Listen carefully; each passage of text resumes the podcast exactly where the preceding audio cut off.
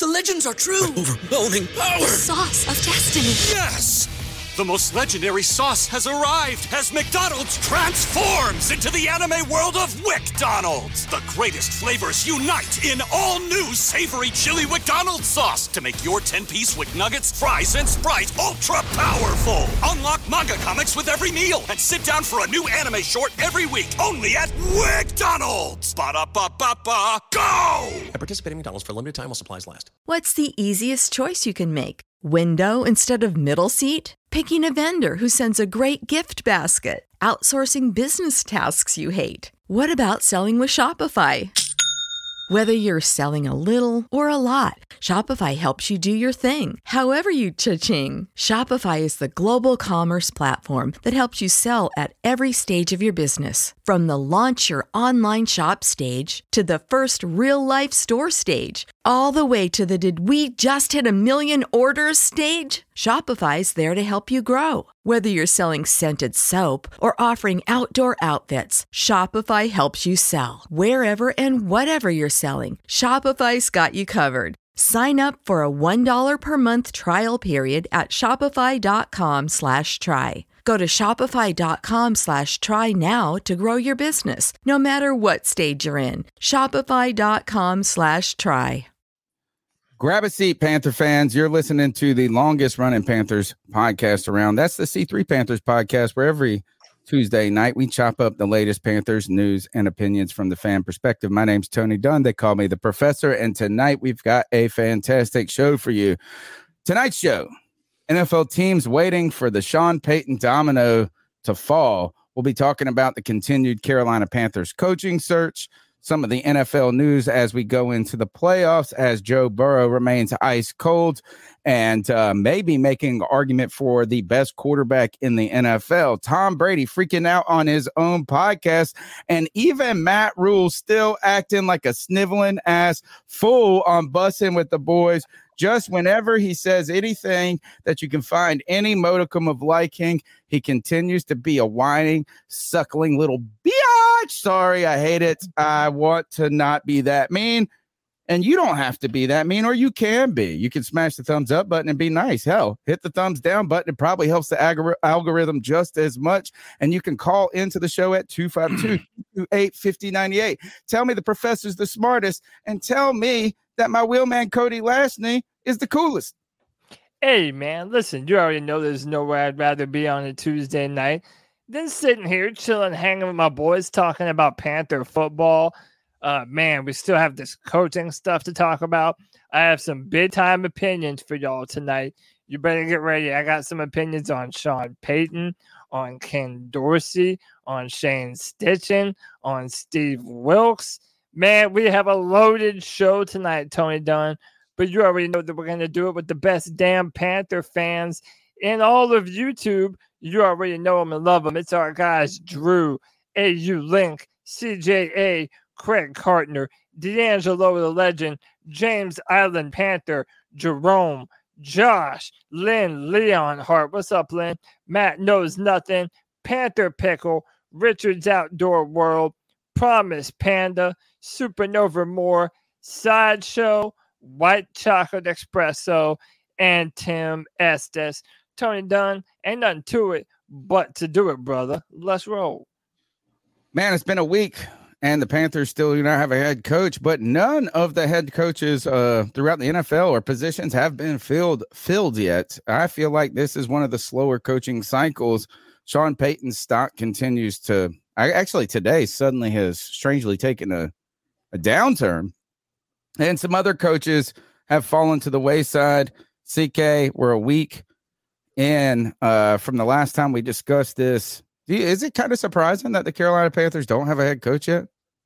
No. I mean, I think if Tepper learned anything from the first round. Can we hear everybody? Why are people putting audio up there? It's not you. Sorry. They had did that earlier on. I think the intro wasn't working for the audio for whatever reason, but it said it was back. But the part of this that I think that is maybe something we should take some optimism from is that David Tepper hasn't rushed this process like he did with Rhule. Like we saw 3 years ago when he went to go hire Matt Rhule, he flew down there and gave him the job almost immediately. That wasn't a second interview. That wasn't after a virtual interview. This was literally, hey, we would like to come down and interview you. We went down there and we're going to hire you to be our, like, that was the difference, right? So it is different. And so it's not a surprise that we haven't gotten the head coach yet. What is a surprise is the fact that people are, you know, there's so many reports out there from so many different faction, corners of the NFL. And I'm not so sure I believe the hype that Sean Payton doesn't have a big market. Now the part that I can believe is Sean Payton not wanting to go to some of the teams that he's got offers from, potentially, but I'm pretty excited about the fact that this is taking as long as it has because, we've talked about one of these candidates who hasn't really had an opportunity to do the interview effectively, who is an offensive coordinator for the Eagles, who, by the way, calls all the plays for the offense. It's not called by what is his name? He's the Sirianni. He's the Sirianni, Italian. Yeah. Italian. I wanted to say Giuliani, and I was like, that's not him. And so that is exciting because that offense has been really awesome to watch this year. And so that would be an interesting hire. I'd be for that. I'd be for Steve Wilkes coming back, but the Sean Payton news is definitely encouraging, in my opinion, for what I want. And that is to not see Sean Payton touch the field as a Carolina Panthers head coach. Dang. No vagina lips on your face, coach. He does look like, that's what salesman always says. He looks like a vagina, as in the bad joke, he got a Chinese vagina. Never heard hey, yo, Singo. You've never heard that one? Never in my life. That must one, be the Sean Payton one or the Chinese. No, everyone's heard that about Sean Payton. I'm just never heard the other one. Now, I will say this, though. We might get ended for that one. We might get canceled for that one. Yeah, I will say this, though. My opinion on Sean Payton has changed. Not on him as a candidate, but on basically his chances of being a head coach in general. We'll talk about it.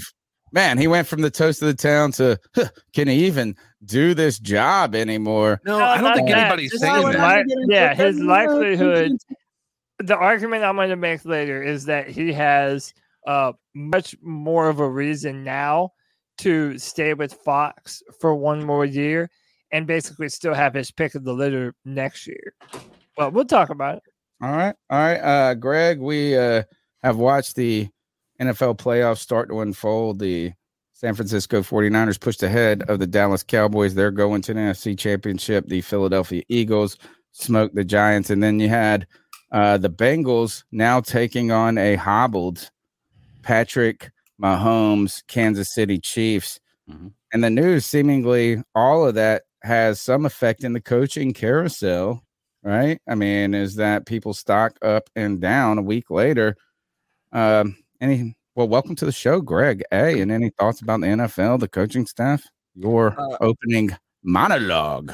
Well, thanks, Ben. As far as coaching goes, I'm on CK's train with the Sean Payton thing. I don't want to see in Carolina. I mentioned that last week. I think it's a good sign that we haven't signed a coach yet. I think it's a little too early still to be. If they'd signed somebody already, I feel like they wouldn't have done their due diligence on said coach. And as far as the NFL goes, I'm not gonna lie, I was thinking about today. I think this is the first time in a long time that I can remember the four best teams in the NFL being the four teams left. Like there's no Cinderella team. These are the four best teams in the NFL, and there's no question. Yeah. And it's cool to see that we're gonna see the four top dogs battle out for the championship. Agreed. Love to hear that. I'm pumped. I'm supposed to be, so I can't remember the last time it was like that. There's always a wild dog or a Cinderella team. Last year, that was Cincinnati, and now Cincinnati, I think, is easily one of the top two or three teams in the NFL. Who is the team that didn't make it? Is there a team?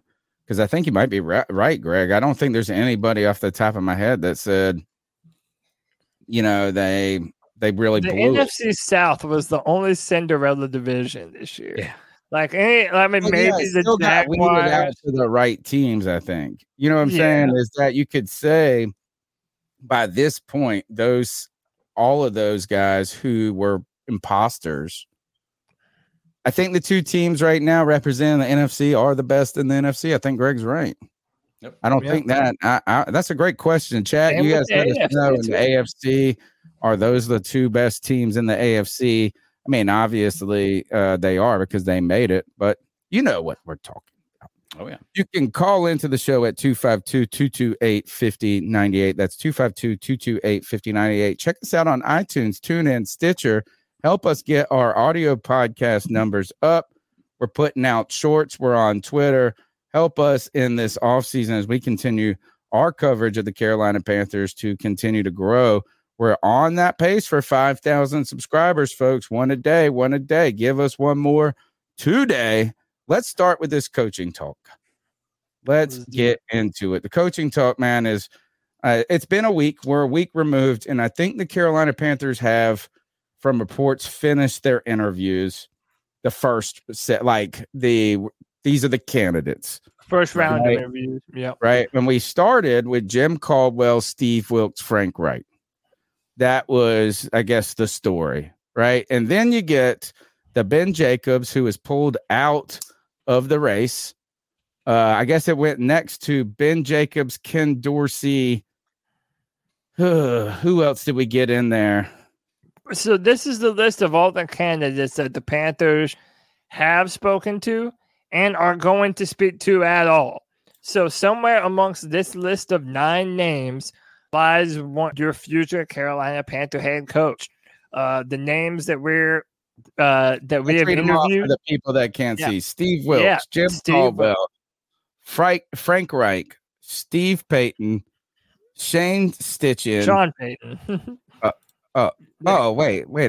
I said Shane. What? Aaron, you said Shane Payton. No, you said Steve Payton. Sean Payton, Shane Steichen, Ajero Evero, Ken Dorsey, Mike Kafka, and Kellen Moore. Notable not mentions there, as did not make the list and have climbed kind of around the league. I would say Dan Quinn's name is pretty hot throughout the league. I'm trying to think if there's another one.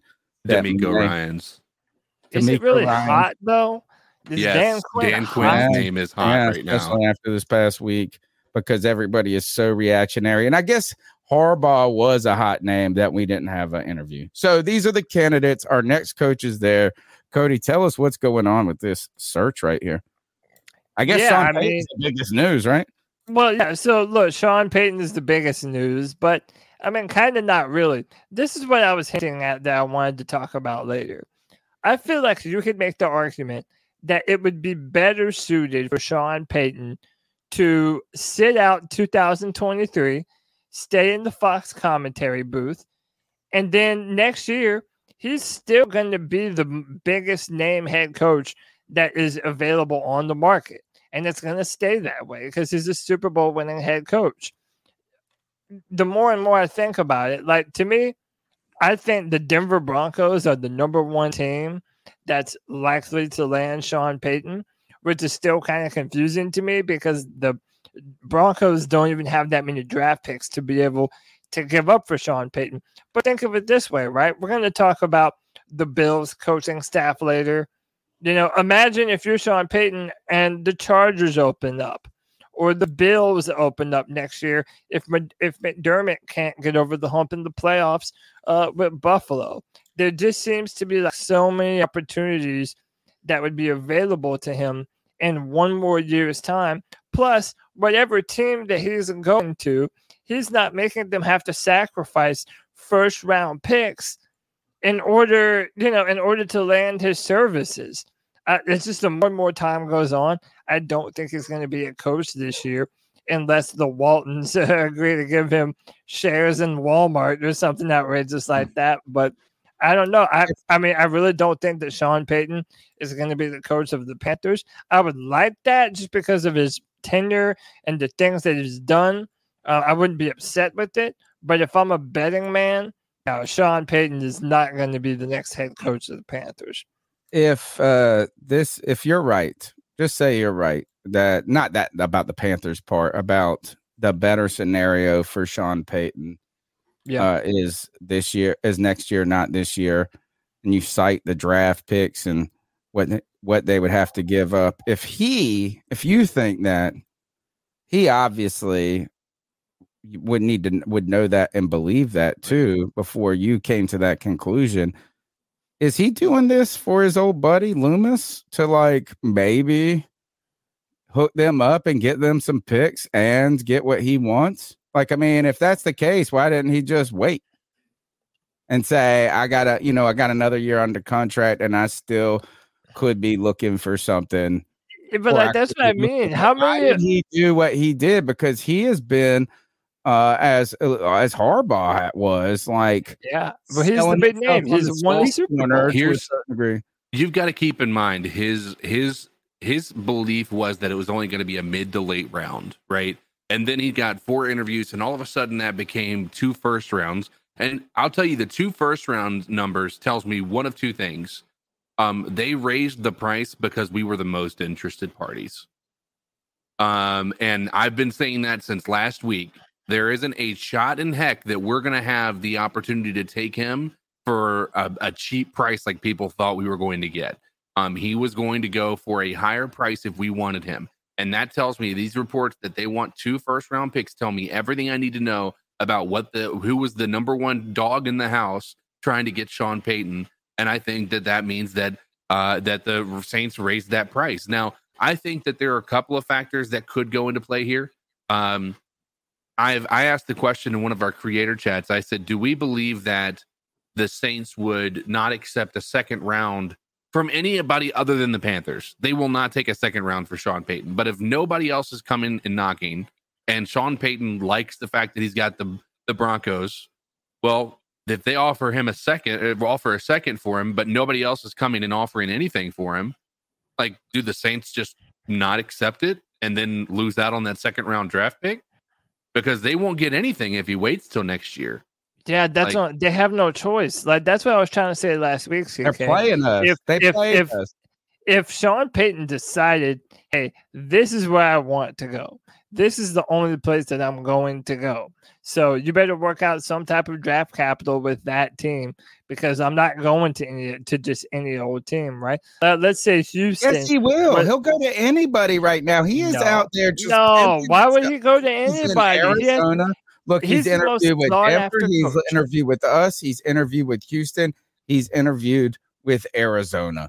If he didn't like what he was feeling from Denver, why the hell would he be going to Arizona right now? Because Arizona has Kyler Murray draft pick. Yeah.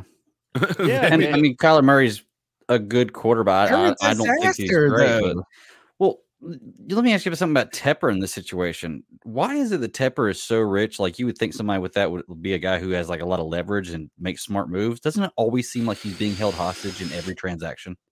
Every transaction, the CMC transaction, Sam Darnold, every Baker Mayfield, everybody's picked up. It seems like he's been held hostage and just had to take what they were going to give him. Frugal, bro. Rich people just go to one grocery store. They don't care how much the catch-up costs. They don't make the effort to go to the other grocery store to get their condiments. They just stop at Harris Teeter. But, Tony, see what I'm saying, though? Like, if Sean Payton doesn't love any one of these landing spots, he can wait another year and easily get a better job next year. There's no reason. But, dude, there's no reason for him to rush into a job with an organization that doesn't give him all the pieces that he thinks that he needs to be able to be successful with. Why does Denver not have it? Because they don't have a first-round draft pick that's super relevant this year. And Houston's got it. Beyond, Houston might have it. Well, they have a late first. Guess what they got? They got fucking money, dude. And next year, his name, there will be more names. There will be his hype is at the highest. But what if Russell Wilson's done? Here's the question with regard to that. It'll be just tied next year. I've said this from the get-go. Why would Sean Payton go to a place that literally has given away 2 first-round draft picks? Like, you're basically asking him to go to a place that's then rebuild and not give him as many opportunities to rebuld that team as possible. He can't never go to Carolina, right? Why wouldn't he? We have more opportunity. We would have to give up 2 first-round draft picks. Exactly. That's what I mean. Yeah, that's what I'm saying. Like I agree, but I thought you were talking about because we were giving away first or something like that. But yeah, no. Why would you do that? And that's why I agree with Cody. I think that Sean Payton sits another year and just waits for his contract to be up. I don't think he has any obligation to the Saints. Like I don't feel like why would he be that way? And the Saints, a lot of people say trying to help them out. Like, look, is we can get you some draft picks, and I can get the job that a big, and I can get the bag. But you got to keep in mind, he's losing the things that are going to help his team be successful. Like that's the part that's completely opposite. Like he's going for an opportunity, but why give away? These guys believe in themselves so much, and it's possible to win without that shit. We've already talked about that. I don't think he was that scared. Like he's gonna be like, oh, I can't get some shit done. I guess my question is Dallas making a mistake by not going and getting them right now. I mean, man, they have problems at the quarterback position. I think so, but. Nobody really believes in McCarthy. Like nobody believes in Kellen Moore now. Kellen Moore's stock dropped. McCarthy is still a wet noodle, and now Dan Quinn's the most brilliant motherfucker on that staff. Like you trying to tell me that that's not an immediate upgrade?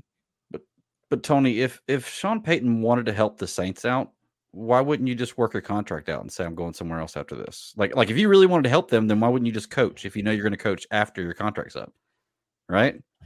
Because then you got to figure out Dennis Allen. That's an interesting. That's what I'm saying. That's why he doesn't really want to help them. They're just gonna take your money. Then why don't you, when you win the lottery, why don't you take the payments then? But there's another. There's another element. Always to put big chunks of money in your investment, so you're making the money, not someone else. The whole future, this and that. Give it to me now.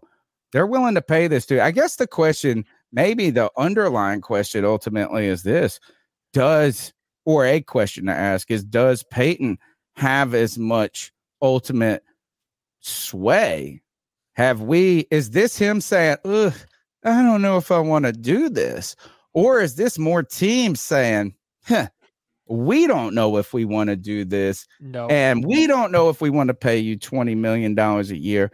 Is Tepper worried that he's already pissed the owners off because he paid fucking Matt Rhule a crazy amount and already kind of bumped up the set like the Browns did with Deshaun Watson?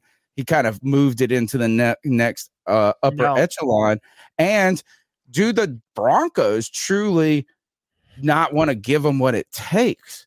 Because I understand you guys are trying to tell me, I guess I'll wait for a better job. But if somebody says, we're going to pay you $15 million right now. Why do you think that Fox isn't willing to do that? Guaranteed.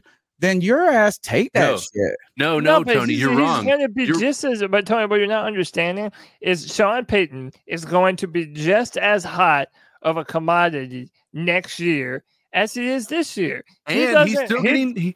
And the Saints are still paying him this year. It's by a fucking bus. Nah, okay. What if my aunt had nuts? Nah, we do this all the time. It's a difference, man. What if $100 million, dude? But here's you know he got paid a good amount of money by the Saints, right? You know he wasn't an underpaid coach in the NFL. He's still getting that money from the Saints because even though he's retired. So he's still getting that money you're talking about, and he's getting paid by Fox. On top of that, a couple of things I wanted to address real quick. A lot of people last week were, saying they're going to keep receipts for me and all this stuff. And I saying that there is no shot that we're getting Sean Payton for any type of a discount or just 1 first-round draft pick. And a lot of people were saying that if we're the only ones to offer him the Saints like a 2nd-round pick, they're just going to, if nobody else is going to offer it, they're going to take it because they'll take the draft picks. You've got to keep in mind, that's not a zero-sum game. I get draft picks or nothing. It's I get draft picks and I'm going to be facing Sean Payton for the next unforeseeable future. So they would rather not give us Sean Payton, even if it means they get no draft picks, than they would give us Sean Payton for a 2nd-round pick, because that is a loss for them. Like they get a 2nd-round pick, but they're also having to face Sean Payton, and they know he's a good coach, and the impact that that's going to have on our organization is going to be far more than their second-round pick they're getting. Fair.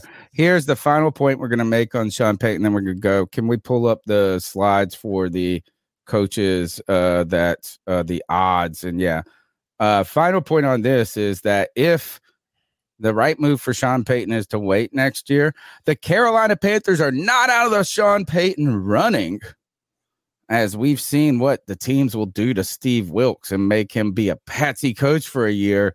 And then we could just pay Sean Payton. Ow, zing. Would never happen.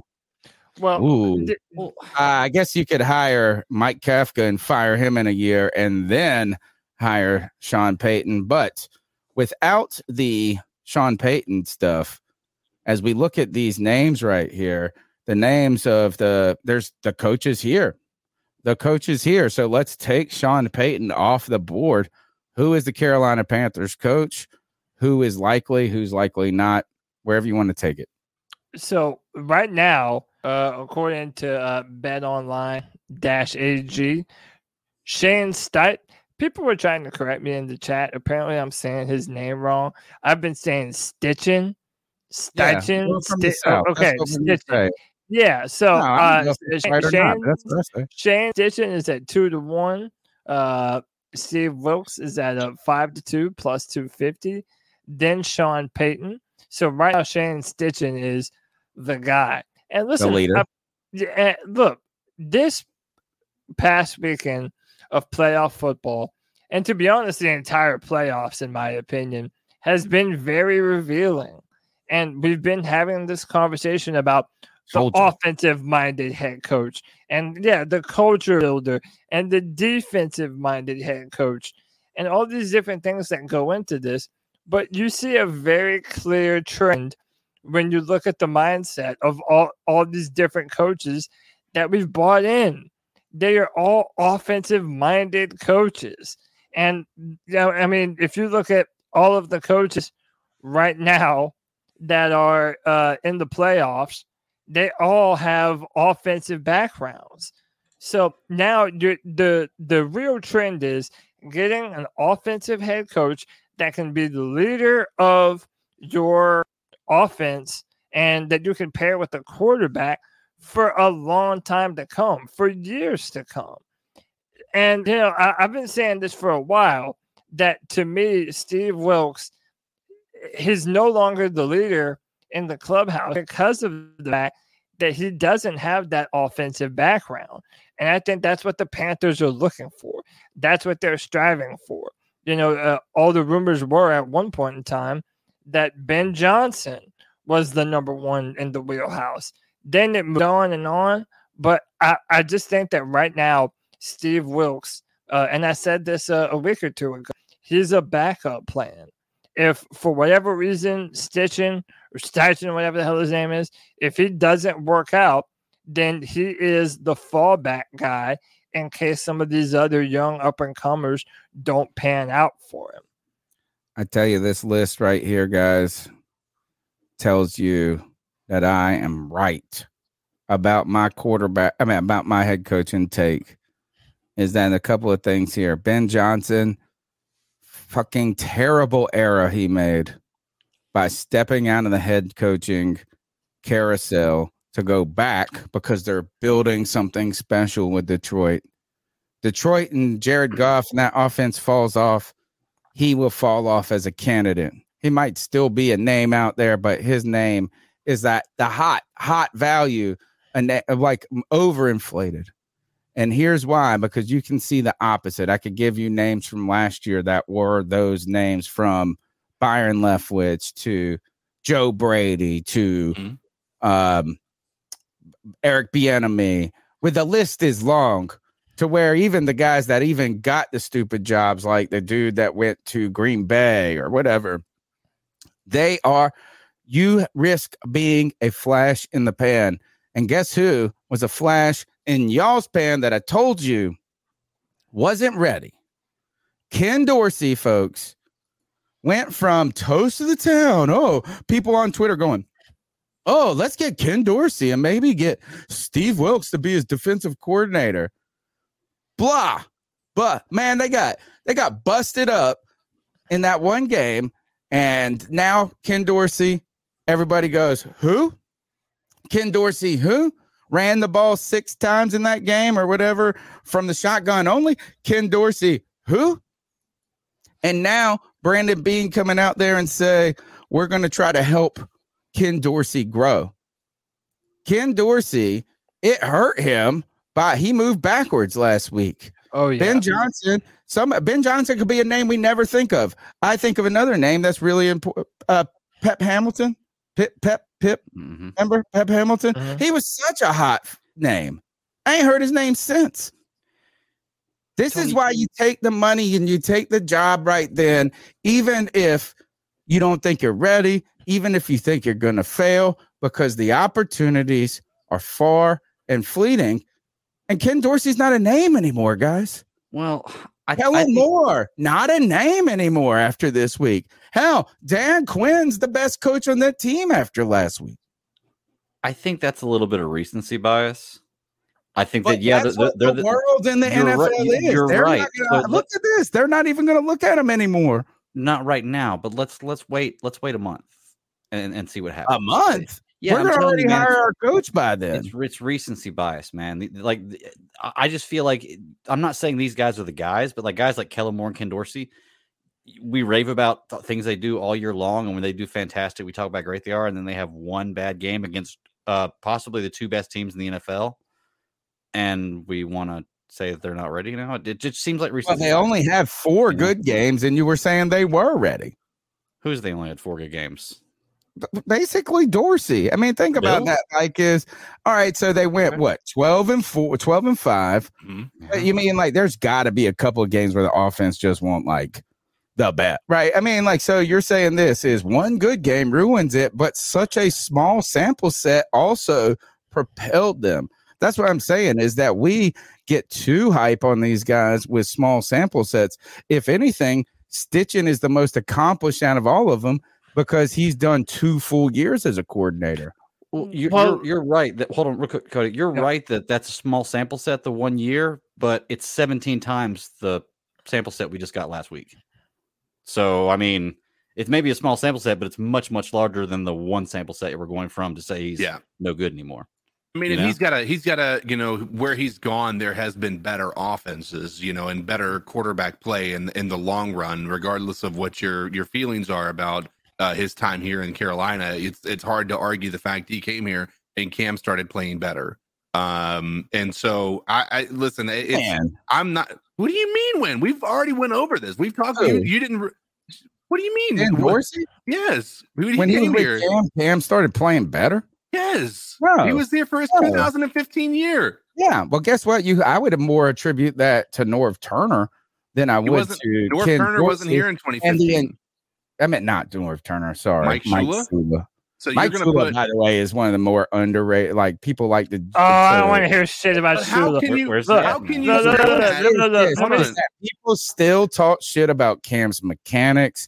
Some of the things that this is that it's not like all of a sudden we were like, oh, wonder Ken Dorsey. In fact, and maybe I have a personal bias on this because I always said at that time, as I was doing this podcast, as watching the team as closely as we all do, I was saying, man, I really think Cam could benefit from a more seasoned voice because Ken Dorsey was like his age, hadn't done shit in his own career. You know, I just didn't know how much he was ultimately resonating with Cam at that time. And that was a thing that I brought up a lot. And I'm not saying this is somebody put this in the chat is like, oh, he had one bad game.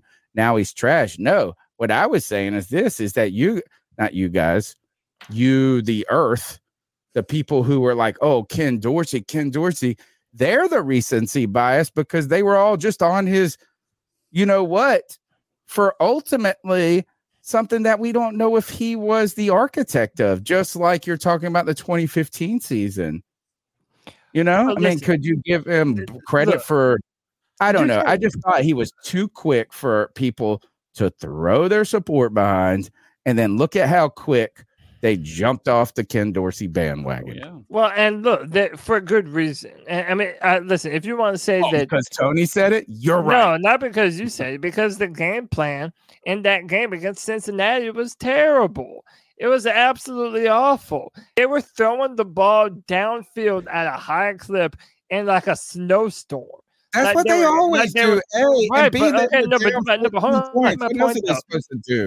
No, but listen, this is no, there's definitely something that you can do, Tony. You start calling short and underneath passes, and you get your wide receivers open in space, and you probably have the best current quarterback in the NFL, and you didn't give him any designed runs. Like, that's what the Bills do whenever their offense falls off a cliff. And they did none of that. So the fact that Ken Dorsey was so thoroughly outcoached, and they were at home in front of their home crowd. I mean, it's just, it wasn't a good look. And, you know, those big time moments when you're in the playoffs, dude, that's your stage, man. That's your opportunity to prove what you have as a play caller. And the fact that they look so inept against the Cincinnati Bengals, it's unacceptable. And I do think that's the main reason why his stock has dropped so considerably. That I want to finish with one point, with my point for Ken Dorsey, and it is actually the most supportive thing I'm going to say about him. This is the point of why I don't want him to be a head. Why I don't think he's ready to be a head coach. He could have plenty of potential as a play caller, as a coach, and one day maybe a head coach even in this league. But going 12-5 on a team that was a winning team already, right? And with a, I don't know if he's shown enough situational experience. Like, he's still learning, and that's okay. That's okay for him. You're saying this, he got thoroughly outcoached. You know what? That's his first playoff game at that magnitude in adverse conditions, playing from 2 touchdowns down. Less about the snow. The snow wasn't as much as the problem as the damn going down 2 touchdowns in the first 5 minutes and taking the complete wind out of your sails and what you have been running so high on the Hamlin story and how we're like kind of almost destined to win no matter what. You ran 2 fucking kickbacks to back the week before, whatever it was, you know, is that I don't even blame them. It's just like, hey, that was the whole reason that I'm not overly ready to crown these youngins. Just based on short sample sets of success. I think Ben Johnson falls into that category. I told you that with Joe Brady. Now Ken Dorsey's the next name, and kind of why I really have gravitated towards the Harbaugh, the Peyton, Caldwell. And you have right. Like, we can't make no right t-shirts on this. Dude, that was that's so terrible. But dude, like it's that same list I showed you earlier. They want the offensive-minded guy. And by the way, right now, since we're talking playoffs and things like that, like Shane Steichen is the guy whose name right now is the highest up on the list for the Panthers to be the next head coach. It goes back to what I'm saying, Tony. You know, and I've said this for a long time on this podcast, that when you have an offensive-minded head coach, the other way around. If you have a defensive-minded head coach, right, let's say it's Steve Wilkes, and then next year he gets a really good offensive coordinator to orchestrate a dynamic offense. Let's say we bring in Frank Reich and the offense just starts to roll, right? Okay, then the very next year, the guy that called your plays and who ran the offense is now going to be getting a head coaching job somewhere else. You're always going to be repeating the same trend. Now, there are other all bought into this. I think you have brainwashed us all completely. I wonder, actually, is there anybody? I know I believe that in full now. I've completely jumped on that position. I believe CK has. Greg, or is there anybody that doesn't agree that at its core is a strong concept? 100%. I have been. Yeah, I said that a few weeks ago. I was thinking. Cody's been saying it for years. Yeah, it's very difficult to have continuity in your offense, and we saw that constantly because, you know, with Cam, I know he had what we would consider his best year after Mike Shula left, but I mean, when you have that constant flux, there's bound to be some hiccups along the way, and yeah, so I agree. I think that if we can. The thing that's tough is I really do want Steve Wilkes to be the head coach. Like inside, that is something that's important to me. Like I do want to see him have that opportunity, but at the same time, I also know how that impacts our team moving forward and the potential ramifications that it could have long term. So I have to say that I'm more looking forward to seeing an offensive-minded head coach because it has been far too long. Well, we've never seen that. Yeah, we've never had one in our history as one. The continuity argument as coordinators come and go is a very compelling one. There's two arguments that have developed on the C3 Panthers podcast. Not that we invented them, but over the time I had the guy. Hold on, his name's going to escape me for a minute, but. He runs the scouting, they created the scouting college. If you want to go on, and go to school and learn how to scout and we had him on so many years ago. I think when we were looking for a GM or where our last head coach, and he's worked with a couple of front offices, and he was talking about what he believed. And I fully have adopted this. Like there's one idea that I just will not change. And that is that when you bring in a new head coach, like a GM and a head coach need to be handcuffed together. The GM needs to bring the head coach in. They need to come in and live and die together. They have to, just because when you bring in a GM after the head coach, when you bring in the coach and you put a coach on a GM or vice versa or whatever it is, there's always this room for this secret power play in the background for when you run into problems, when you run into adversity, that someone's just gonna be like, well, those weren't my guys. Well, that's not the coach. And it's just. What's the easiest choice you can make? Window instead of middle seat? Picking a vendor who sends a great gift basket? Outsourcing business tasks you hate? What about selling with Shopify? Whether you're selling a little or a lot, Shopify helps you do your thing, however you cha-ching. Shopify is the global commerce platform that helps you sell at every stage of your business. From the launch your online shop stage to the first real-life store stage, all the way to the did we just hit a million orders stage? Shopify's there to help you grow. Whether you're selling scented soap or offering outdoor outfits, Shopify helps you sell. Wherever and whatever you're selling, Shopify's got you covered. Sign up for a $1 per month trial period at shopify.com/try. Go to shopify.com/try now to grow your business, no matter what stage you're in. Shopify.com/try. Catch those springtime vibes all over Arizona. Break out of the winter blues by hitting the water at one of our lake and river parks. Take a hike among the wildflowers. Just make sure to stay on the trails and leave the flowers for the bees. Discover Arizona's best kept secret and visit azstateparks.com/amazing to start your springtime adventure. Even just in the background, even if they don't say it, it exists. But when you bring in a GM, he brings in his head coach, and you just say, you guys have your time together. If we fire one, we're firing both of you. Like, you live and die together. They have to work as a married couple. I believe that. And I believe this offensive minded head coach is, I don't think you have to do it that way, but I think that is a compelling argument that it's an advantage as you try to, if you find success. You know what? It's not a problem if you don't find success. It don't matter. Your coordinators will stay just fine. My question to you guys is this. Steve Wilkes, I think everybody here believes that he has done enough to show that he is a competent head coach, and arguably I don't think anybody would be fundamentally mad if we got him as our next head coach. What are the names up here that you would be okay with over him, or vice versa, if you want to tell me a name that would make you upset over him. I don't know how you want to take it. Over Steve Wilkes?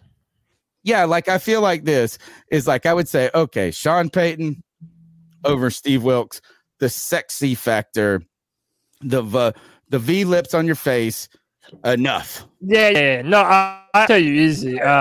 If you said this, if we hired Kellen Moore or Ken Dorsey, I would say that's some bullshit. Yeah, I mean, Caldwell. I think that's a complete lateral move. I would prefer Steve Wilkes over Caldwell. I don't care what he did with Detroit once upon a time. Ejiro. We keep on trying to figure out how to say this dude's name. The defensive backs coach for the Broncos. To me, it's a complete lateral move. I have three names right now that I would be really happy if I heard was the next head coach of the Carolina Panthers. That's Shane Steichen. That's Steve Wilkes. And to be honest, it's Frank Reich, just because he does have the experience. And if we get the quarterback position, I don't think that he's a bad head coach. And there's been a lot of other really good head coaches that failed initially with one football team and then later had success with other teams, and they went on to win a Super Bowl. You know, I think that he has Frank Reich has a good record. To be honest, and it's kind of what you were saying, Tony, about Dorsey. I kind of feel the same way about Mike Kafka. Yeah, I'm sure he's great offense. I don't know much about him. I feel like he hasn't done Giants. It yet. You know, the Giants. That's all we need to know. The Giants offense was better than it was last year, but that's hard to be worse than it was last year. And are we really ready to just be like, and they have an offensive head coach? Are you really just ready to say, you know what? He's done more than fucking 8 other dudes in the league that have done the same shit. Can I ask everybody? I don't know as much about the coaching here as everybody, so it's hard for me to answer this question, but why does everybody have such a problem with Kellen Moore? Like, why does nobody have faith in him? I mean, think about this. Can somebody find that play? Well, okay, once again, you're going to do one play that wasn't going to work. I'm interested in this play. I haven't seen it yet. Yeah.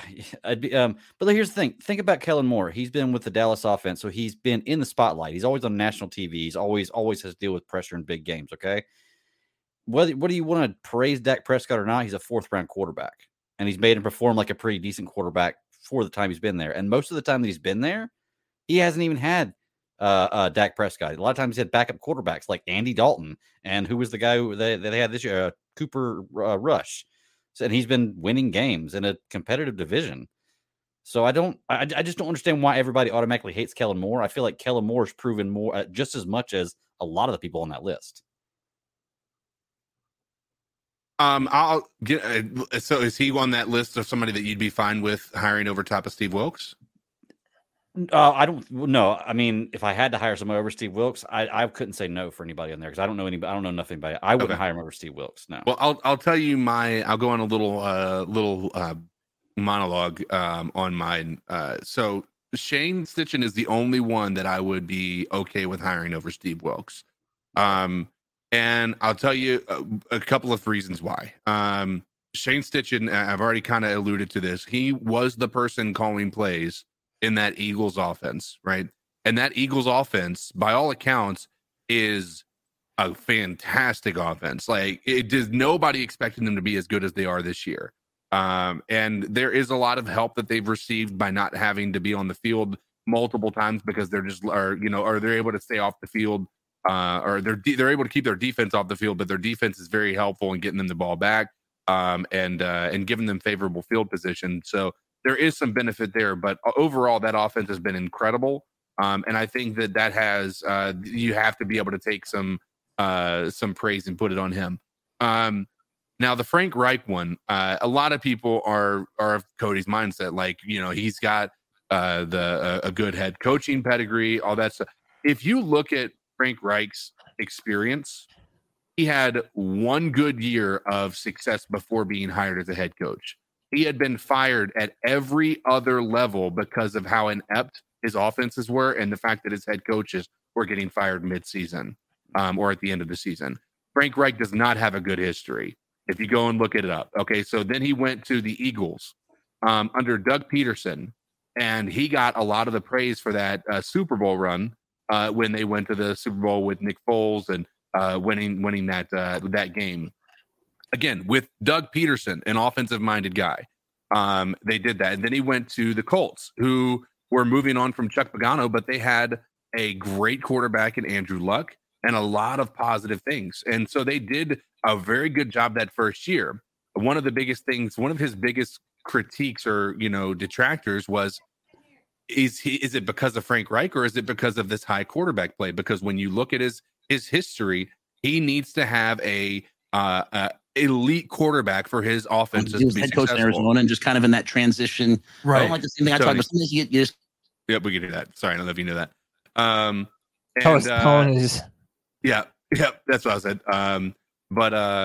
So I think we've got to keep that in mind with Frank Reich. He has not. A lot of people say that he has shown enough in this league. He has not. He has shown more failures than successes, and his failures have been horrendous. Mm-hmm. I agree. Yeah, but I would put Frank Reich over.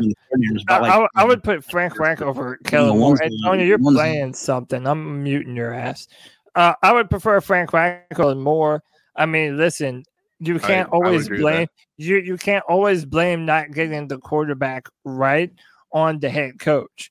And, I didn't say that at all. I know. I'm just saying there's a lot of things that go into that. And by the way, they did almost make the playoffs. They made the play that first year of Rivers, and then they damn near made it that next year, but Jacksonville kept them out. I wanted to bring up something because a lot of the Steve Wilkes detractors, the people who don't think that Steve Wilkes has what it takes to be our head coach, they keep on bringing up this certain point that we are the only team that has interviewed Steve Wilkes. That Steve Wilkes is not getting any interviews. It's a little fair of a point. But no, it's definitely, I mean, it's a point worth bringing up, right? And, you know, I'm even going to put it in the same light as this. Tony, earlier you mentioned that Dan Quinn was another hot name that could potentially be a head coach. I don't know what you guys are reading, but I really don't know how true that is.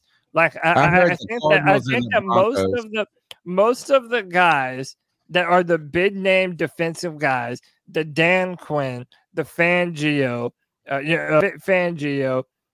Steve Wilkes for us right now. The defensive coaches, they're not the it guys right now. They're not the guys with the shine on their resume.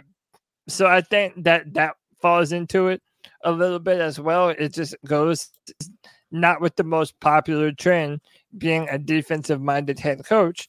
And number two, it kind of lends some credence to the argument that the only reason Wilkes is in the conversation for us, which I'm not saying that I agree with this. I'm just playing devil's advocate here.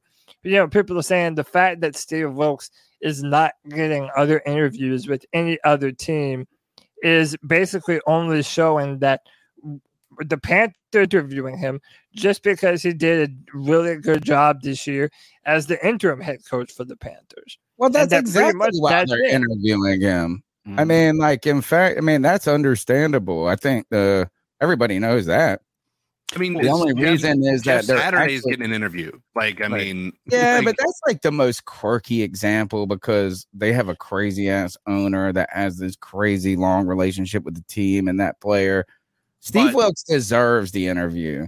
Right. For what he did. But he would not be interviewed for the Panthers right now had he not been the interim. Right. But most every team that exists that has ever had an interim head coach will always do the interview with the interim head coach, regardless of their successes or their failures. And I think that's part of the reason. Now, the difference here is outside of Cleveland, I think we're the only one that are at almost... or at least in recent memory, that are this close to where Steve Wilkes is at that high on the list of the candidates. I agree. I think that it's he's got the interview, and I think that he's high on that list. I think that he is a guy that they'll go to, but I also only think that he's a guy they're going to go to as a contingency plan. He's going to be the guy if Shane doesn't work out or if Sean Payton doesn't work out, right? If they can't get the guy they really want, then they're going to hold on to the Steve Wilkes card until they have to pull the trigger one way or another. Mm. That's a slippery slope. Let's do this. We still got to do prize picks. Don't forget the C3 Panthers podcast is sponsored by Prize Picks. You use the promo code C3. They will hook you up with a 100% match on your first time deposit up to $100. Whatever you do in your life, don't say you're on a heater because you will go on a cold streak that I got to come out of. Need to get a big hit. Oh, you already hear it. It's not gambling, folks. It's daily fantasy football sports, and we're going to play it in a little while. But I'd like to really get into the catcalls and see if we can get some of the fans' opinions in as we continue to parse through this information. Before we get too deep into the weeds of the playoffs and different things, we've been pretty focused on this head coaching search and some of those things. I believe that that's probably what the Panther fans are interested in talking about and voicing their opinions. The number's 252-228-5098. That's 252-228-5098. Cody, can we get into some catcalls? How you feeling? Oh, you already know we can. Let's do that.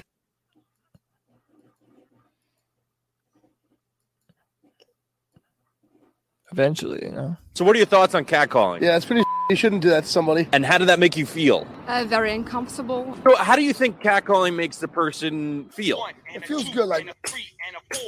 Who's that cat sitting in the back corner with his face buried in his nose? Who's that kid that can use one?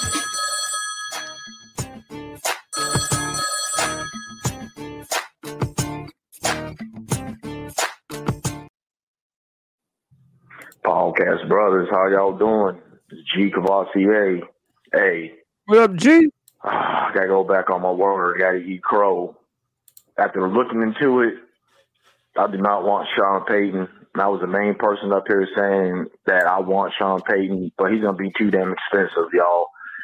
He is, and I really don't want the Panthers to give up a first round pick this year and the next last year. Hey. You know, on other news, man, there's a dude I got my eye on, man. I know you guys heard that dude, Anthony Richardson. Now, I know some people might not like him and this and that, but I think with the right coaching, that dude could be special. And I believe he will be there at the 9th pick. I really do. Because honestly, I don't see Bryce Young, that dude from Kentucky who I'm not sold on, or C.J. Stroud falling all the way to 9. I think the only way we can land players like that is if we move up, which I don't see us doing. And when it comes to the head coach, the offensive coordinator for the Eagles, I wouldn't mind that. I wouldn't mind that at all. I really wouldn't. But we need a quarterback. That before I let y'all go, we're gonna play a game. What would you do? I remember I asked y'all that before. What would y'all do? Would you take Sean Payton? You know what I'm saying? For draft picks and stuff like that. Or would you try to get Lamar Jackson out of Baltimore? Both of them are damn expensive as hell, but what would you do? Keep pounding, y'all. Gee, fantastic call, man. Longtime supporter and caller into the show. Love to hear the people that are so invested that they call back to 252-228-5098. Guys, I was excited before he asked those kind of questions that made me want to just talk about Lamar. I did not want to talk about Lamar. The AR-15 conversation, Anthony Richardson out of Florida. Some people have been bringing this up in the chat. That looks kind of sexy when you put it with Stitching, who has had so much sex. Right, that time. I was waiting on that one. So much success with Jalen Hurts there. That seems like it could be a pair or a matching that would be appealing. But at the same time, too, he mentioned Will Levis, who did not play at the Senior Bowl. But it hadn't happened yet. Oh, they haven't had it yet. What was the bowl they did have? They have one game in Holt Naylor. Well, he had a bowl game. He didn't play his bowl game, but Holt Naylor's the ECU quarterback went somewhere to something for graduates. They did some sort of Pro Bowl-y thing or something for, and he supposedly was really good at it, but it wasn't the Senior Bowl clearly.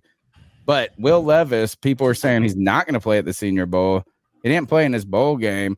The scout on Twitter that we were listening to earlier today said, I wouldn't even expect him to throw at the combine, which I think is bullshit. I think he doesn't have enough clout to not go to the combine if you skip the Senior Bowl.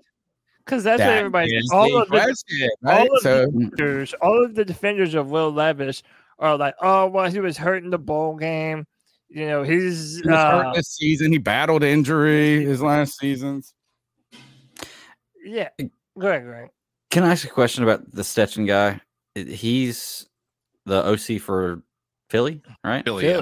Isn't this the exact same thing as Frank Reich the year that the Philly went to the Super Bowl? No, Frank Reich actually, it's not. It's not because Frank Reich quarterback. He then was successful with the Eagles as they were in the Super Bowl, but then he went on to be a head coach. I think this is just a guy who's had two. Really, this is, I think, what people like about Stitchin is that the Eagles' offense has continued to improve. Mm-hmm. Like their whole team has continued to improve, and the development of Jalen Hurts is undeniable. People, and I think people, even the people that were the Jalen Hurts detractors, the people that said he wasn't the dude, he wasn't this, are having to just say, man, this guy's fucking pretty good. And he's riding that wave. He's good, but you can look at it and say the Eagles were substantially worse when they didn't have Jalen Hurts than they were. And I granted, you're losing a great quarterback, but I mean, no, what I'm saying is that he gotta have the combo with both Eagles' growth over the last 2 years.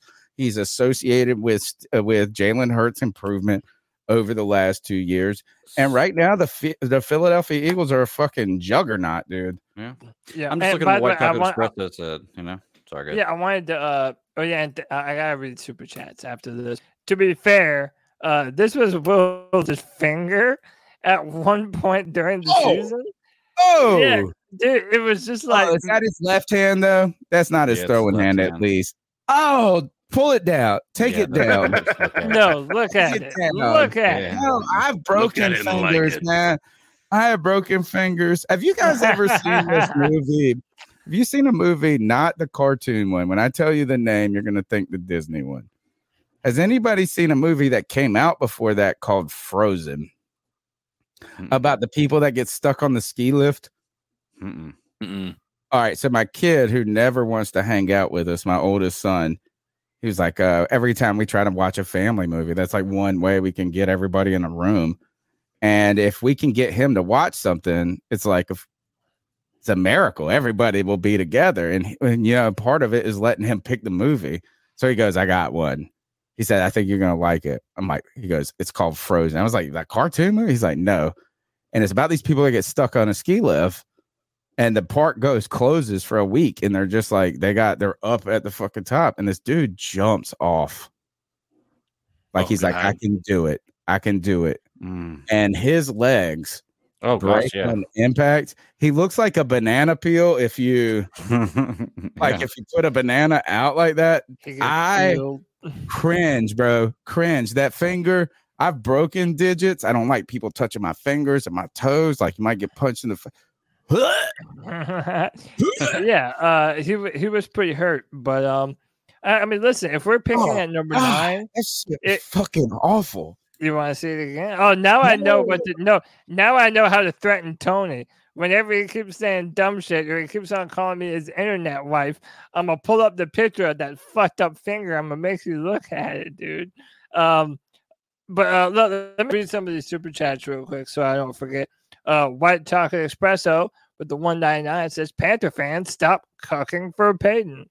I feel like he's probably talking to a few of us, but whatever. Not all of us. I mean, yeah, some of us. Brandon with the $2. Why is no other team is interviewing Steve Wilkes? And yeah, we talked about that too. That's, you know, he's only a name amongst Panther fans, and that's pretty much it. This is what brought my question about right here. Yep. White Chocolate with the 499 says the Eagles are loaded with talent. I'd rather have someone who's done more with less, which is why I like Kafka and Wilkes. Fuck that Lips Payton. So that's my son. I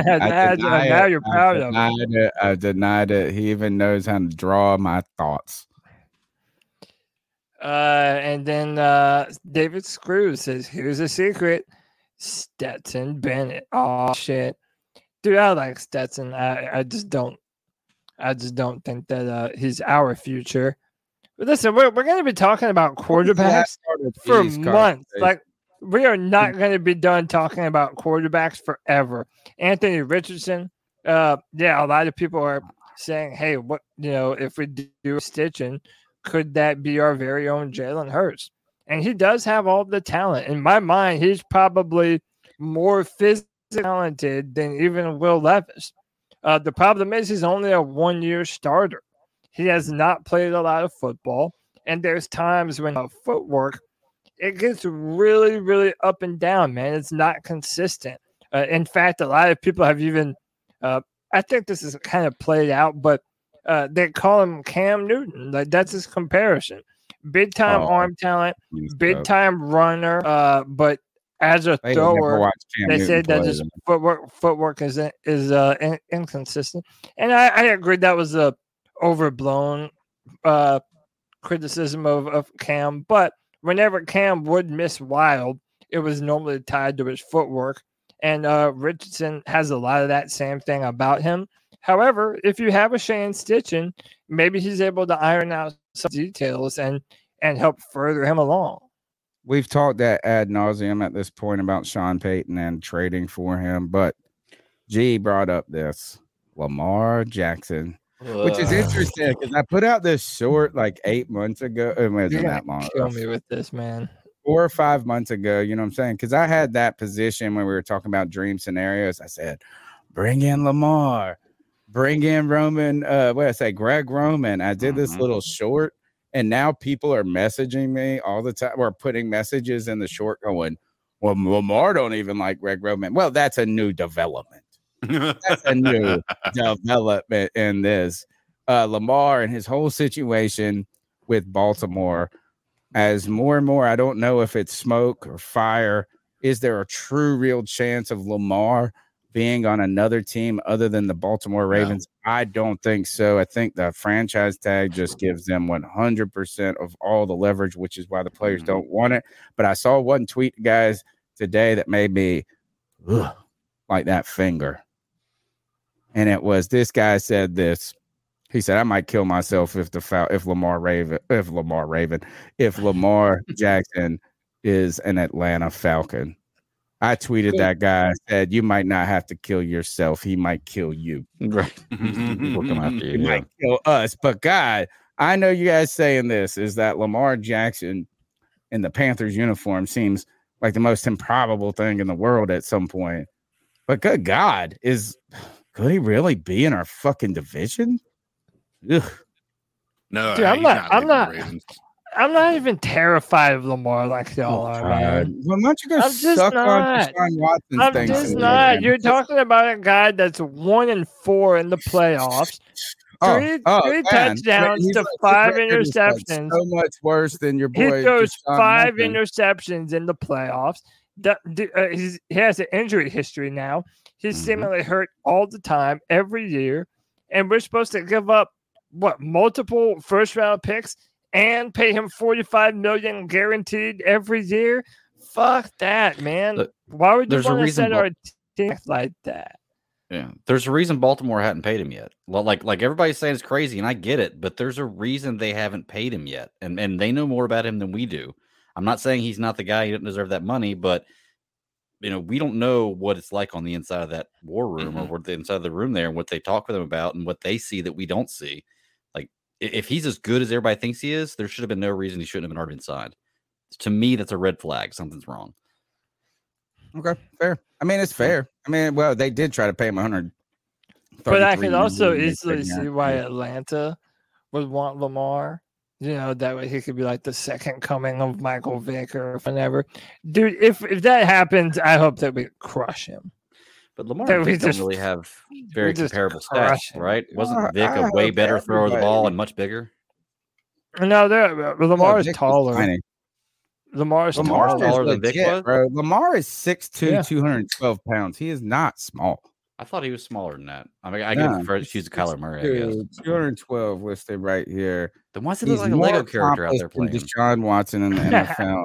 He's more competent. Well, and Mike Vick was good, but he was left-handed, right? And he's my most hated player in Bengals football. Forcibly left-handed. Mm-hmm. Forcibly. Yeah, like he said that whenever he writes with a pen or whatever, or signs an autograph, he would always do it right-handed. But throwing the football, he made himself throw left-handed. He just always threw. LeBron James is that he's left-handed when he writes, but he shoots right-handed. Well, there are instances where people do things that feel more natural. So I'm left-handed, and I'm completely left-handed. Like I can't do anything right. You know what I mean? Like with any dexterity, I guess would be the right word. Or, but some people go like this: is they shoot like say they write right-handed, but they shoot like a golf club left-handed, which is just like it just feels better to them. You get forced. That means he just said this. He felt better throwing the football left-handed. The only people that were forced to do anything by the other hand were like old school. Like my grandpa was. He said he was originally left-handed, and the nuns in the Catholic school made him. Yeah, right. They made him. I've heard stories like that. Well, you know, Tua Tagovailoa, his parents did that to him. He's a right-handed guy, but they made him throw left-handed. Why?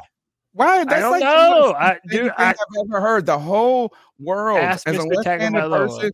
The whole world is designed for right-handed people. So much so that I was watching a CSI episode like 25 years ago, and this guy, there was like this crazy murder, and they didn't know how to fucking solve it. And they, you know, finally the brainy guy goes, "Oh, I got it," and he was like, "It wasn't a murder.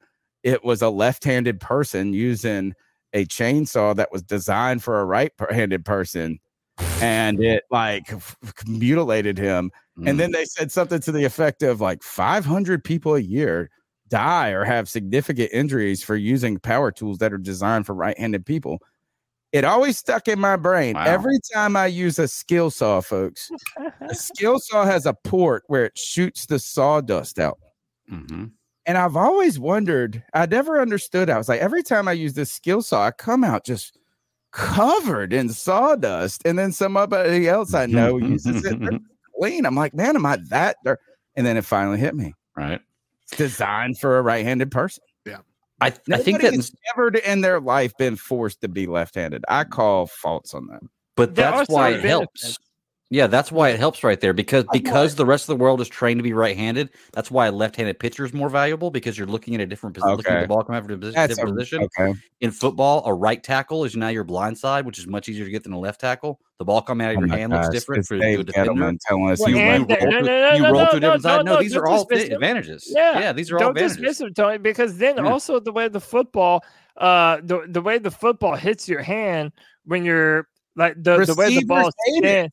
No, right. The way the ball spins when it's coming out of a left hand versus coming out of a right hand is different. Also, that's angle for the receivers fucking hate it. But also the defensive backs hate it too. Because those angles are a big advantage. That's the dumbest thing I've ever. You know, who does like it? The defensive backs hate it. You know, that's why they say people who they punt a certain way too, like they'll punt. That's different. I agree with you. That is that Bill Belichick says that he likes a left-footed kicker because it throws everybody off. But it doesn't mean that defensive backs can't catch anyway. True. I mean, either way, dude. Yeah. To me.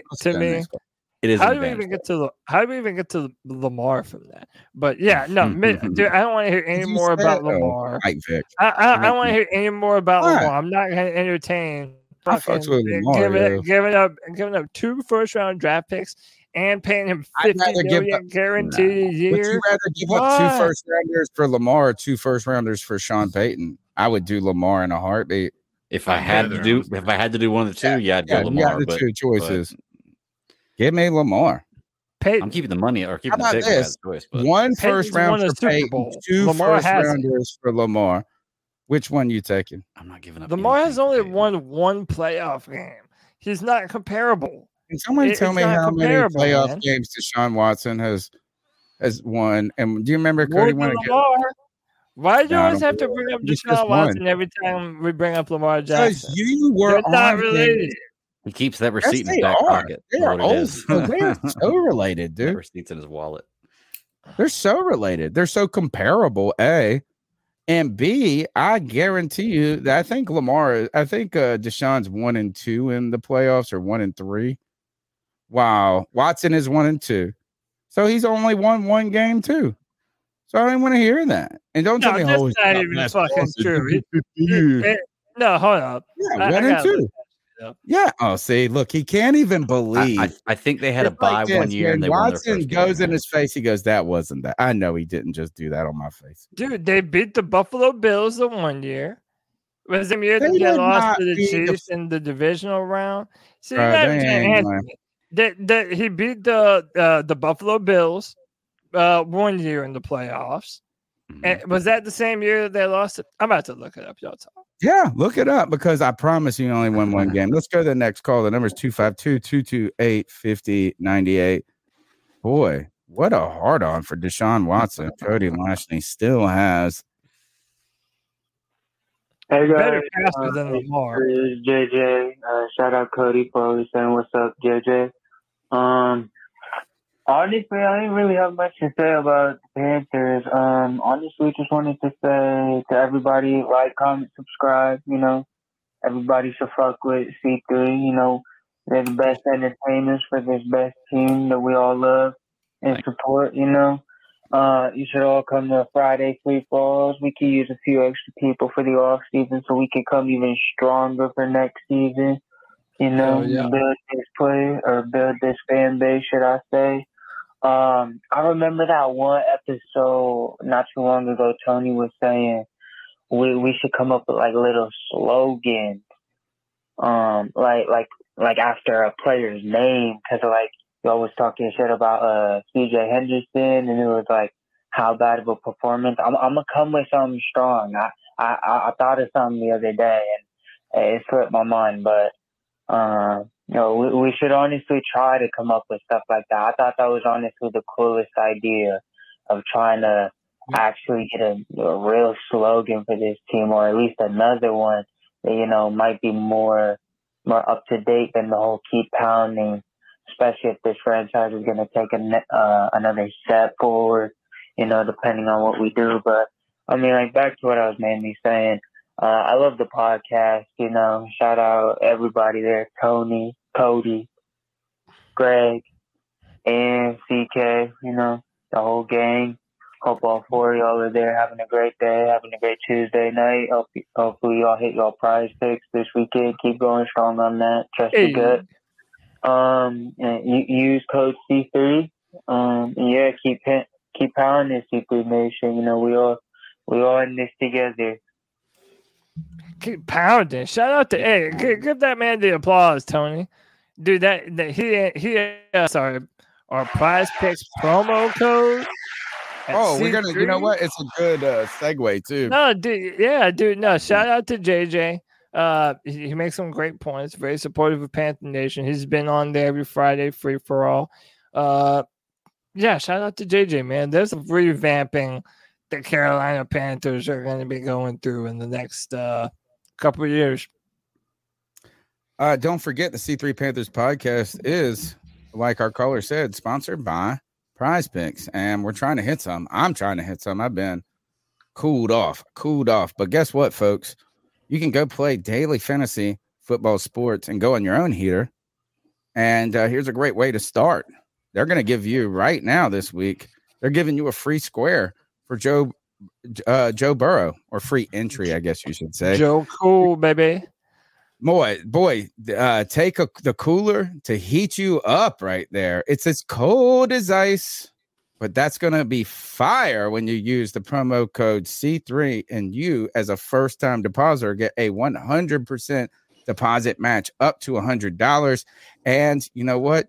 Your odds of making money on your first daily fantasy football play have gone up tremendously as you get the Joe Burrow free square. Let's see what happens if we play a little prize picks this week.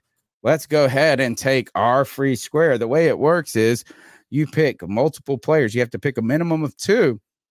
The more players that you place entries against their projected fantasy football projection, and the more you could potentially get paid out, up to 25 times your money. You put down $5 and you get like 250 or something, whatever 5 times 25 is, or 500 or whatever that may be. Let's do this. Say you put in 25 times your money at $10. That would be what? $2,500? Hell yeah, if you hit all of those on the flex pick. But you can take a little safer approach and just go two picks, get three times your money, four picks, five times your money. Don't hold me to the numbers because I'm not good enough to remember the wins as much as I have mourned a couple of the losses as of late. But I've hit a forfer on a five and hit $50 10 times. That's what it is. 10 times your money. Four picks cops you 10 times your money. Use the promo code C3 with prize picks. Let's drop onto these real quick. Joe Burrow is a must. How do we feel about Brock Purdy against the Philadelphia Eagles? I don't love that number. Jalen Hurts, I don't know if I love that number entirely because of how much he can run the ball. And I am concerned about the obviously how good the San Francisco 49ers defense is. And look at this, guys. Patrick Mahomes, one ankle injury cost him 80 yards. This dude is consistently projected at 300, 315 yards. This week you get Patrick Mahomes at 264.5 as they host the Cincinnati Bengals in the AFC Championship, but he is gimpy, folks. High ankle sprain, may not practice at all this week. Are any of these numbers popping off at you guys? So go to the touchdowns, Tony. Scroll up. I'll give you a peek at pass rushing and receiving touchdowns. Christian McCaffrey at 0.5. It feels like it's a guarantee every week. Dude, you have to. That's brilliant right there. I would also look into two of the tight ends, either Kittle or Goddard. Those to me, last time I checked on when I looked, they were. Ooh, this is 40, a good one. Ooh, but you know, being hurt. Or you can also do the receiving yards. They're both pretty low. I think they're both at 45. Last time 45 and a half for both of them. Goddard. I Kelsey, that's hot. I would also go under on that. Tee Higgins, 54 and a half. I like that a lot. Do his recent ones. Let me see his recent. He hasn't had giant games. Oh, he's been quiet as of late. Oh, yeah. Where has he been? Is he destined for a breakout though? What's the Tee Higgins story, folks? Can Greg or somebody, can you guys Google, is Tee Higgins injured? No, he's not injured. Just Ja'Marr Chase takes up a lot of receiving yards, and they got Hayden Hurst and Joe Mixon that they're feeding the ball. The Bengals have weapons, man. That's why they got Tyler Beard, but Tee Higgins is the man, dude. Yeah, he's only gotten 8 receptions in the last 3 games. He's the number one wide receiver. Yeah, 8 receptions in the last 3 games. Maybe not over Ja'Marr, but he is a number one wide receiver. I like that. I think that feels like a number that people look at the past 3 games. You know, I would feel better about George Kittle. Yeah, I agree with White Chocolate than I would Tee Higgins. No, just put Kittle. Kittle. Look, you can do the touchdowns. You can do the touchdowns or the receiving. Yep. I get nervous about Kittle if Mahomes is hurt. I guess that doesn't hurt if any comes in. Kittle's still a boss. Is that what you guys are saying? And where? Oh, no, you guys are saying Kittle. I'm thinking Kelce. What is Kittle's number? Nobody knows what Kittle's going to do every week. Where is he? Yeah, he's been falling off. Go up, up, up, up, up, up, up, up, up, up, up, up. Keep on. Yeah, there he is. Right there. Right in the middle. I don't know if... God. How is that more than Tee Higgins? Tee Higgins. I would trust that more. Oof. All right. I got two of them. 1, 2, 3, 4. I'm going to do the fiver this week. I got to try to get a big win. Well, didn't we say the five is the prize for the five is no more than 4, right? Did you bet 4? No, you can get. Is it 6 that you got to do to get the 25? Yeah, so I think, but I'm not sure. I think the difference between 5 and 4 is nothing. So I don't. If that's the case, then I would just go with 4. But I'm not positive. Good point. Let's see this. Let's do it right now. Let's see. I like clearly Joe Burrow on the more. Really, this is a 4 because we get free Joe Burrow. We like Christian McCaffrey. I like Goddard and say this one works. 4 out of 4 gets you 10 times your money. Let's say if we just added one real quick. What does that do? Same. Yeah. So it's there's really no point going 5. Play, though. You get a play, you get a 5. Do y'all think I'm stupid on one of mine? I put Jalen Hurts at less than 234 passing yards. I mean, I could see it being a lower game. I don't love the passing yards at the over for him because he could open it up on the ground a little bit. You just don't know how he's going to get his 300, and that defense is pretty good. He could be scrambling more. See if we can find a good one in here. Maybe we can find two gems really quick. See, Ja'Marr Chase 7 catches a lot. How many are you doing? Now I'm just saying we could either stick here with 4 and go power play. We could go 5 and you get still could just do this. It would be safer to do that, wouldn't it? Mm-hmm. Just go power play. Just do it. You sound like me. I don't know if I love the freaking Kittle one. I need some loot though. Let's hit it. Prize. You can only do the promotion once or a maximum of $25 on the. Did promotion. I already do it? Did it say no? You must have. You must have something else already in. Do you have any other? You must have a previous. I do. I probably did something out of anger.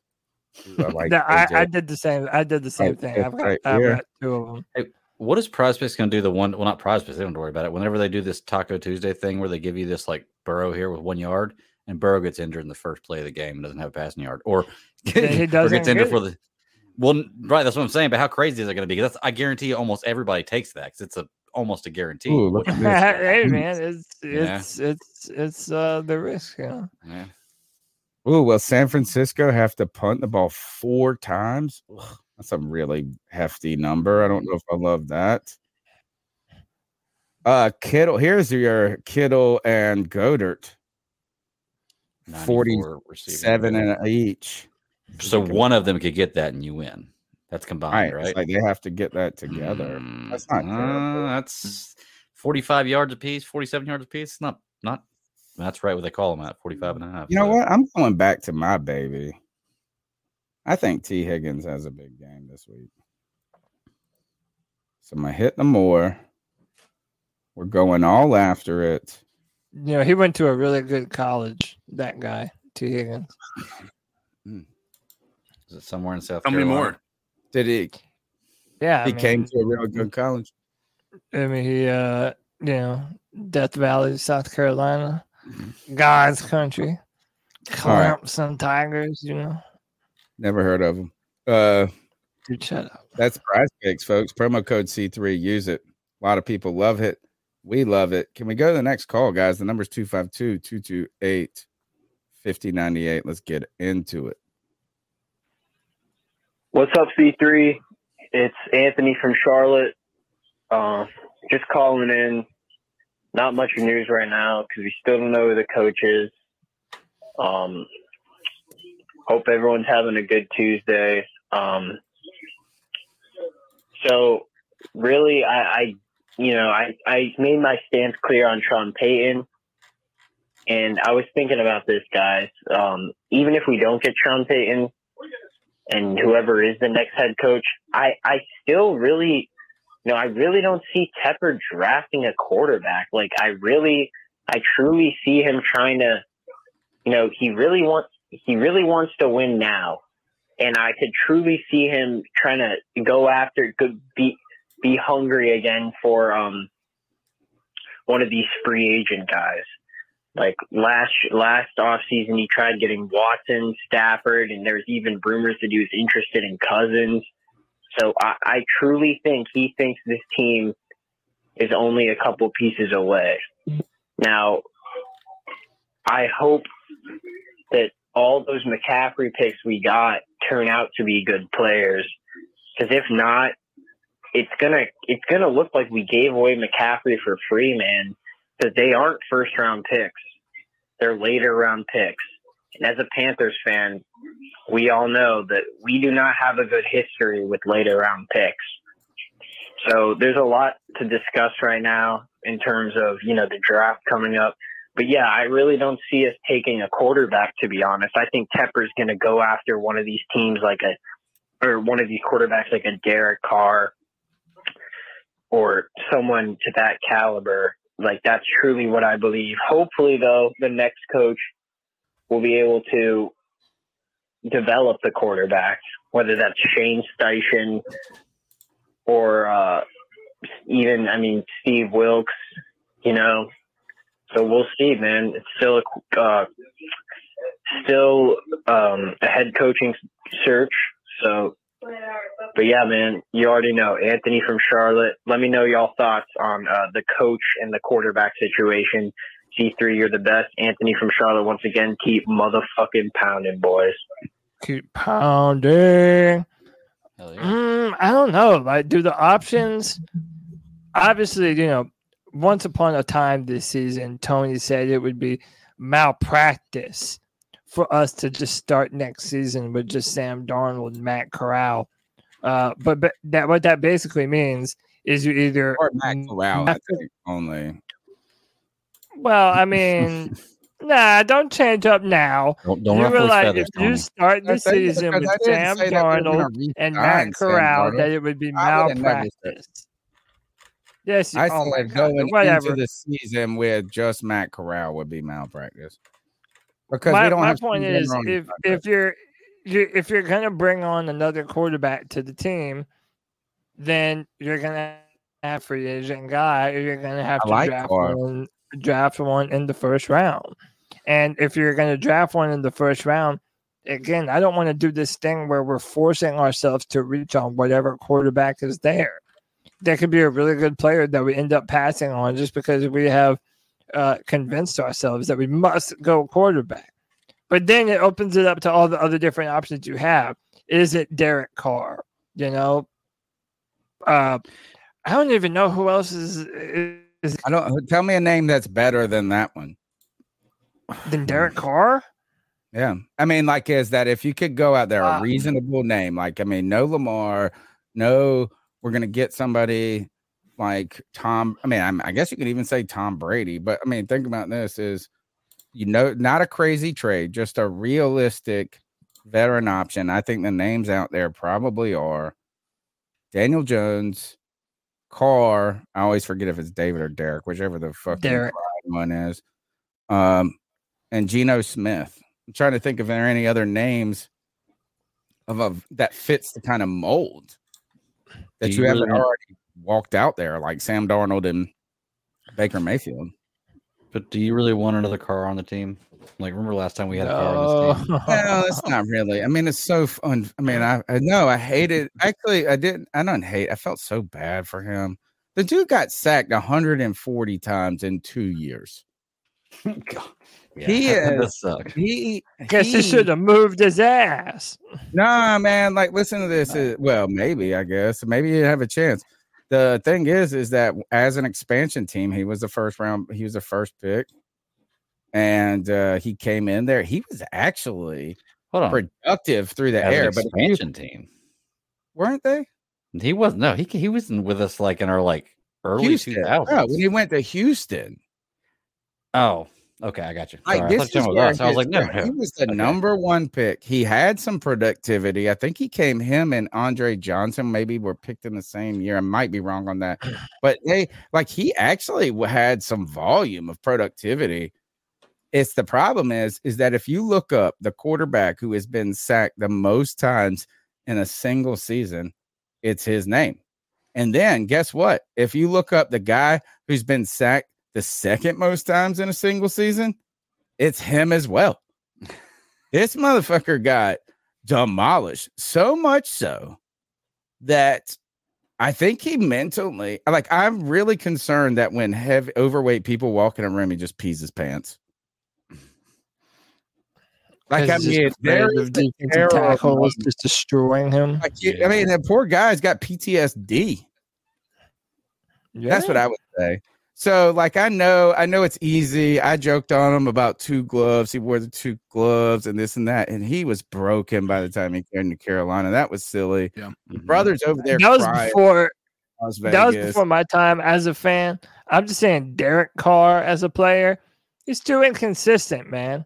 Okay, but I've seen this dude more throw inconsistent than Sam Darnold do.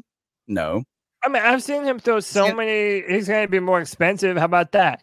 Sam can throw a much cheaper interception than Derek Carr could. That's a fair argument. I've seen Derek Carr choke in too many big-time games and big-time moments for me to be excited about this guy. I agree. At this point, I would rather get excited. I'm just saying, who's the best option out of the person that fits that bill? That's it, but I mean, that's it. Want for the long haul, but you think positions you to tutor a new quarterback to get you in a good. I think his name has got to be at the top. People are going to say Geno, which I think the Seahawks are going to have trouble moving on from after this year. I think they're going to beg him to come back at a discount because they gave him the shot and this and that. He feels cool. I think they would say that. Are you going to take Carr or Daniel Jones? Do you say Daniel Jones' mobility sets him apart? Some people say Carr has the best arm, like one of the best arms in the league. Like he can really fucking chunk it. He has maybe strongest. Yeah. Well, and not even strongest. He has a big arm. He definitely does. Why? Yeah, but he's not overly mobile. His stature behind the pocket. To me, Sam Darnold represents a better physical skill set than Derek Carr, and I think he'd be cheaper. White Talking Expression will not shut up about this last super chat. Someone look up Lamar's second and Trevor's second year. I have no idea how that's relevant to anything, but I'll look it up here in a second. Yeah. You talk about Lamar, and Lamar is far more accomplished than all these people that you fucking gush about, bro. Ugh. He's not going to be better than fucking Trevor Lawrence. I don't give a shit, dude. I'm not about to cop for Lamar. Nah, not at all. Locks Maine with the $2. He's the best person about making a decision and dying on it. Yeah. Dying on that. There is a difference in skill set. Yeah. And I just think that one difference in skill set. Oh shit. Yeah. You're right. There's a difference in what they're capable of. More talented than Trevor Lawrence. Lamar is faster than Trevor Lawrence. That's what he is. Can throw it farther. No, it can't. Give me a fucking break. I bet $100. No, y'all have to refresh my memory. How would we even prove this? By the way, Loxman says $100. Sean Payton number one, Steve Wilkes number two, and Frank Reich number three. Appreciate it, Lox. Hey, Cody, real quick, I just wanted to say you said Carr was before your time, and I wanted to ask you guys because I can't really remember. Was it Carr or was it Jimmy Clausen that they were so bad that Carolina only threw the ball like three times the entire game. Was it Clawson? Okay. Or he was the guy that we just like. He played more games for us. Carr was came in as a backup that had to come in on short notice, I think, or something like that. By the way, Trevor Lawrence has won just as many playoff games as fucking Lamar Jackson. So I mean, has he won the same amount of MVPs? Only 2 years in the NFL. He just got Doug Peterson as head coach. Lamar's had the same coach for 4 years, dude, and he's injury prone. Dude, I won't hear this shit. We know Trevina Lawrence is your girlfriend. I already converted. Oh, Trevina sitting in. You're such a loser. You haven't converted me, but I am looking. I'm definitely. It definitely caught my attention. Let's put it that way. Trevor Lawrence is I might be eating a lot of crow with that guy. He might be pretty damn good. He's okay. No, you know what it is? He just doesn't get rattled. For a rookie quarterback to throw four interceptions in the first half and be down as much as he was and win that game means a lot. It helps when you're playing the Chargers, who always fucking crumble. Who has it right? They're an NFL team. Can pass way better than Lamar. And it can win not true. You guys believe that. It's not actually true, though. No, it is true. People believe that because they've heard the hype. Lamar has become a much more accomplished passer than people get credit for. Yes. He's good, but he's also not your prototype. It's okay to say that he's not your prototypical. You're right. He's better than your prototypical quarterback. How about this? We'll go around the horn. Just as a pure quarterback. Go around the horn, we're not going to ask Cody and we're not going to ask myself. If we were in the backyard. Kevin, I blame you for this shit. And we had to pick teams. CK, you had to pick a quarterback as first pick. And there's only two quarterbacks to pick from. Between Lamar and Trevor. Yeah. And only you and Greg get to answer it because you know what I think and you know what Cody thinks. That's tough, man. I just feel like Trevor has a bigger upside, so I'm going Trevor Lawrence. Hey, honestly, the question for me would have to be who else is he playing with, because I think that matters for both those players. But I think I agree with CK. I think the ceiling is higher for Trevor. Okay, I won't say ceiling is higher. It's like Cody said, it's a different skill set.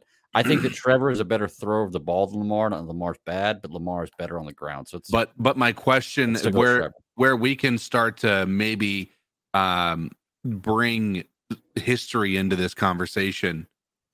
How long in the history of mobile quarterbacks, how long have their careers lasted? Mm-hmm.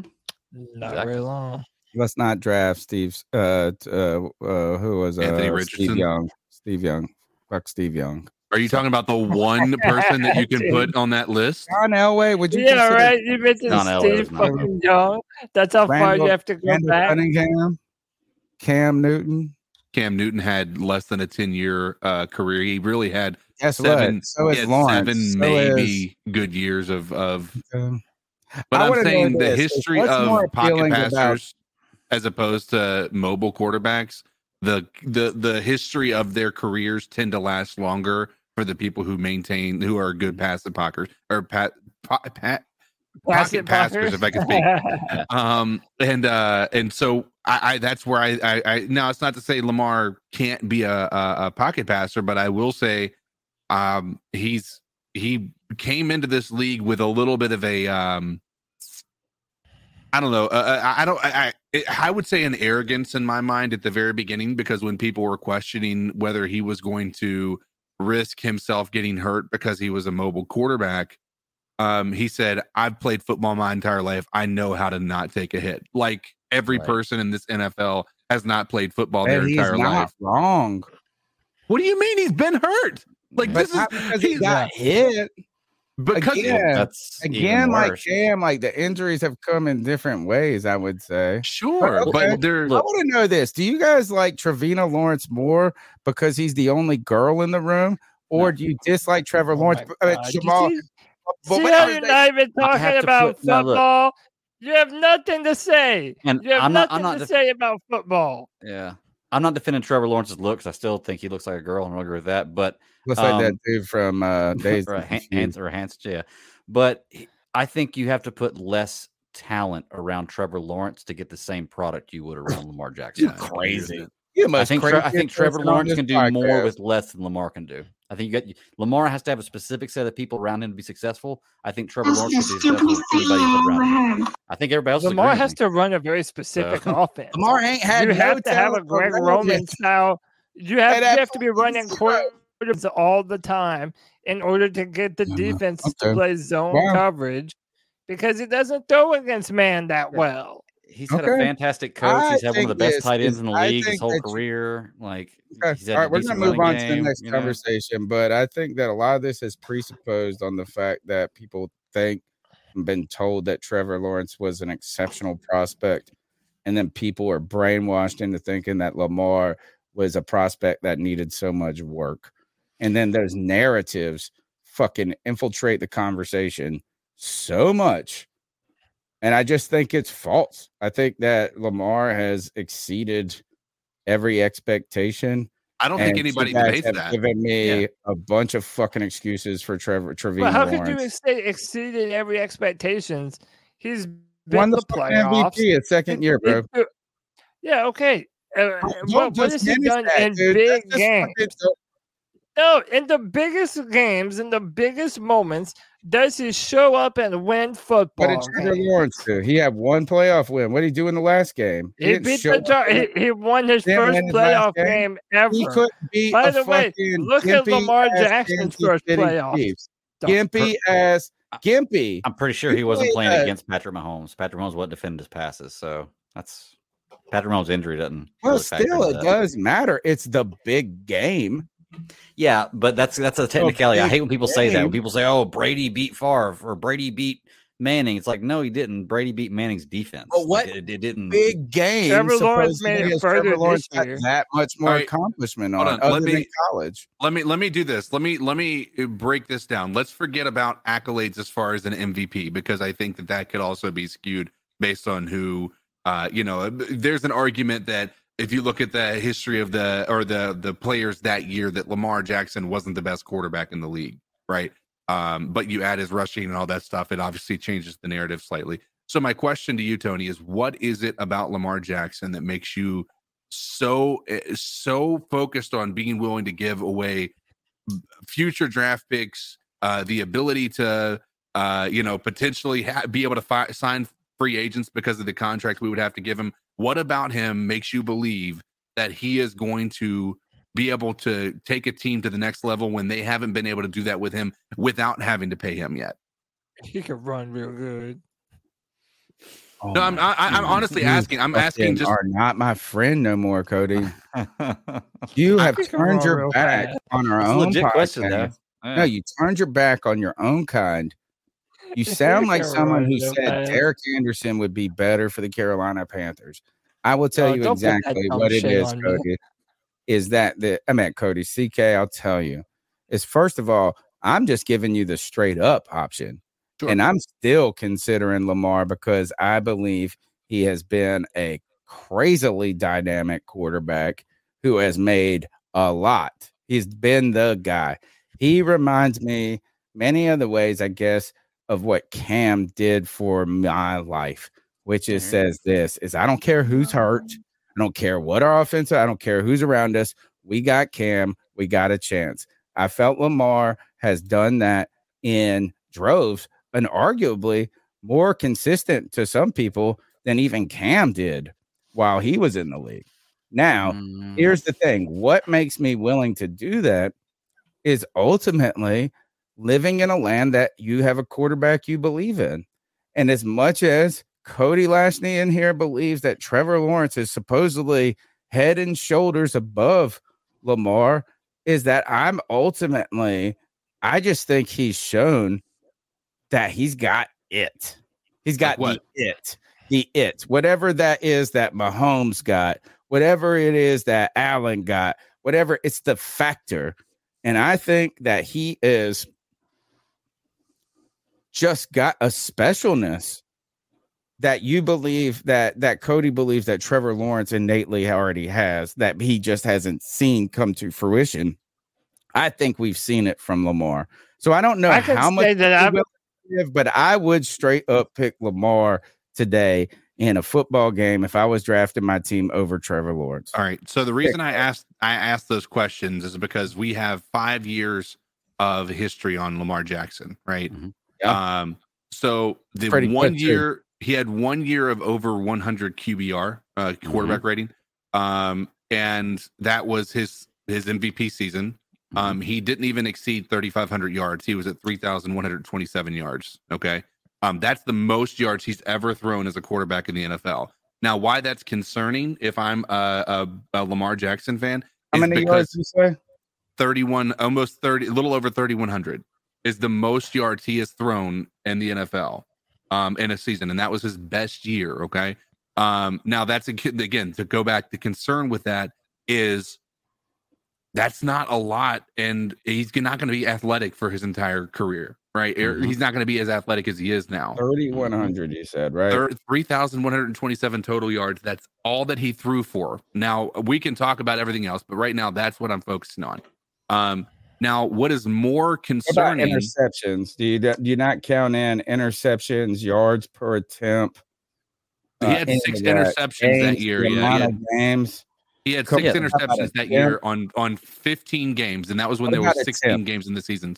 That was a great year. He had 401 attempts. 401 attempts. So he was the two best seasons, the second season for both of these guys. All right, continue. These are the stats for year two for both of them. Okay. And so, is that comparing the two? Yeah, this is their exact. This is year two. Sure. For each, their best season, right, is Lamar Jackson was 13-2. Trevor Lawrence was 9-8. So, hey, just put that out. You can make all the caveats you want. Mm-hmm. Look at this. 401 attempts. Look at the completion percentage. 66 of the completion percentage is virtually the same. Yeah, so it's irrelevant. Don't say virtually the same. Trevor threw almost damn near 200 more attempts. And still had a better completion percentage, and only two more interceptions. By the way, yeah, that's my point. Completion percentage is virtually the same. It's an average. He got more yards. Say that this is that the complete look is that he basically also. If you don't want to compare that, then you can't say that Trevor Lawrence's 1,000 more yards matter because he had 100 more attempts. No, he had. They both had a 66% completion rate. Right. Sure. So either Jackson threw more, but he technically should have had the same. And fuck off. Let me at least. This is where you're looking at is the yards. CK said the yards. Hang in there with me. I wasn't done expressing my concerns beyond that. Okay. So going beyond that, now what we need to focus on, because let's be real about it. That's 4 years ago. That was his number 4 years ago. He had a decent year the year after that. He threw for less yards, more interceptions. And then this past 2 years have been suboptimal. He has played in only 12 games because of injuries on both of those seasons. So now we're seeing a very similar trajectory to Cam Newton with the injury history, except for it's happening a lot quicker with Lamar Jackson. Now we're talking about that. This year, or I'll go last year because I think it's more indicative of it's a little bit more fair. He had a similar 64% completion percentage. He only had 16 touchdowns to 13 interceptions. Okay, their whole team was injured last year, if you remember that. If you want to talk about Lawrence having a bad year last year, they literally. They had like 27 injuries. So Trevor Lawrence in his second year is on an all-star team. Yeah, exactly. I mean, if you're going to use that argument, that's what you got to say. Trevor Lawrence not an all-star team.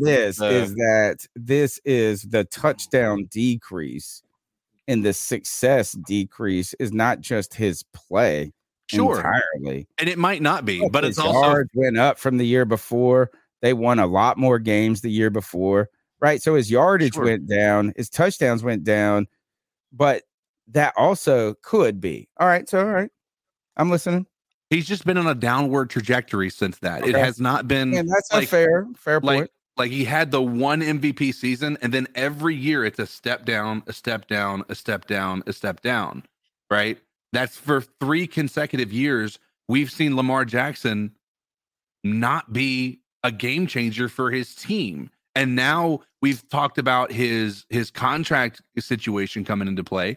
You talk about all of those things, and then you have to talk about the fact that we had to question his leadership this year because of decisions potentially that he's making, whether he's deciding to he's not healthy or he is healthy, right? Patrick Mahomes has a high ankle sprain, which, by the way, most every player in the NFL would be sitting out. Do not say he's already got his $300 million contract over whatever it is, 30 years or exactly. And the fact that he's still playing, he can go out there. He's still playing, but he already got paid.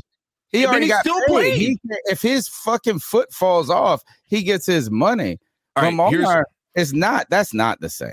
Let me ask you a question, Tony. But I understand that there are question marks about the way he's handled his contract. I disagree with that, but I don't think. And as a passer, you're jumping over my criticism of him is that he is not an elite passer. And if he is, he has not yet proven himself to be outside of an offense where they're running him fucking 20 times a game. Trevor Lawrence's style of quarterback is more sustainable to a long-term future than a Lamar Jackson. And he's not even a very big guy. He's kind of thin. He's put on some weight, but CK is right. The lifespan is different for the style of quarterback. And I think that, you know, I feel like your thought process of Patrick Mahomes is playing because he's already gotten paid, right, is the opposite of what it should be. Mm-hmm. What is the biggest criticism of Lamar Jackson is he can't win the big games. So what you're going to do is you're going to sit out of the big games when you have an opportunity to prove that you can do the things that you're saying that you're able to do. Mm-hmm. Like those are two. So it's like, if I go to work and I sit here and say, I want a raise, but we don't know if we want to give you a raise because your performance here is suffering. You might be really good in other places, but your performance here is suffering. So I just don't show up at work the next day. Right. Well, you're also making a comparison to that is inanalogous, I guess is the word, because there are also plenty of people that could do that, whatever job is, and whatever that hypothetical job is. Same over quarterback. There are not a lot of people that can do the job of an NFL quarterback. I would like to point out this is Lamar Jackson in his best season had more passing touchdowns that year than Deshaun Watson did in his best season. Right. So what about that? Sure. Look, that's a fair stats. And I'm not saying that the difference that you heard my hesitation when I first said this. I think those are fair criticisms more about the way he's handled his contract, the way his injury has had, I think injuries, I think the decline, kind of the downward trajectory rather than the upward. And I think the way he's handled this contract, I think are all fair criticisms. I just think, too, I would be cautious about crowning other people just because they haven't had the opportunity to decline yet. I think we have been more than critical of Trevor Lawrence. Yeah, I have.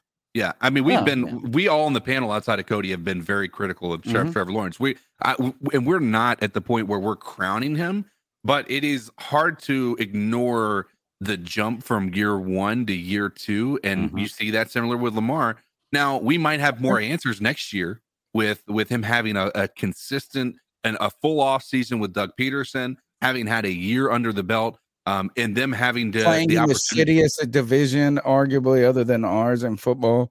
Right. And so you're going to have them be able to go out and start stacking up on talent. I think the Jaguars have a bright future.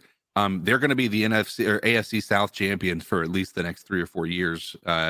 Because I just don't see any of these guys in that division competing. I like the trending up argument. I think you've made some fair points about Lamar Jackson. Let's go to the call. The next call, the numbers. 252-228-5098. When I hear your thoughts about the coaching status, who do you want? Sean Payton out? You trying to go with would you call him the Fourth Reich? Ugh, so terrible. You can't say that.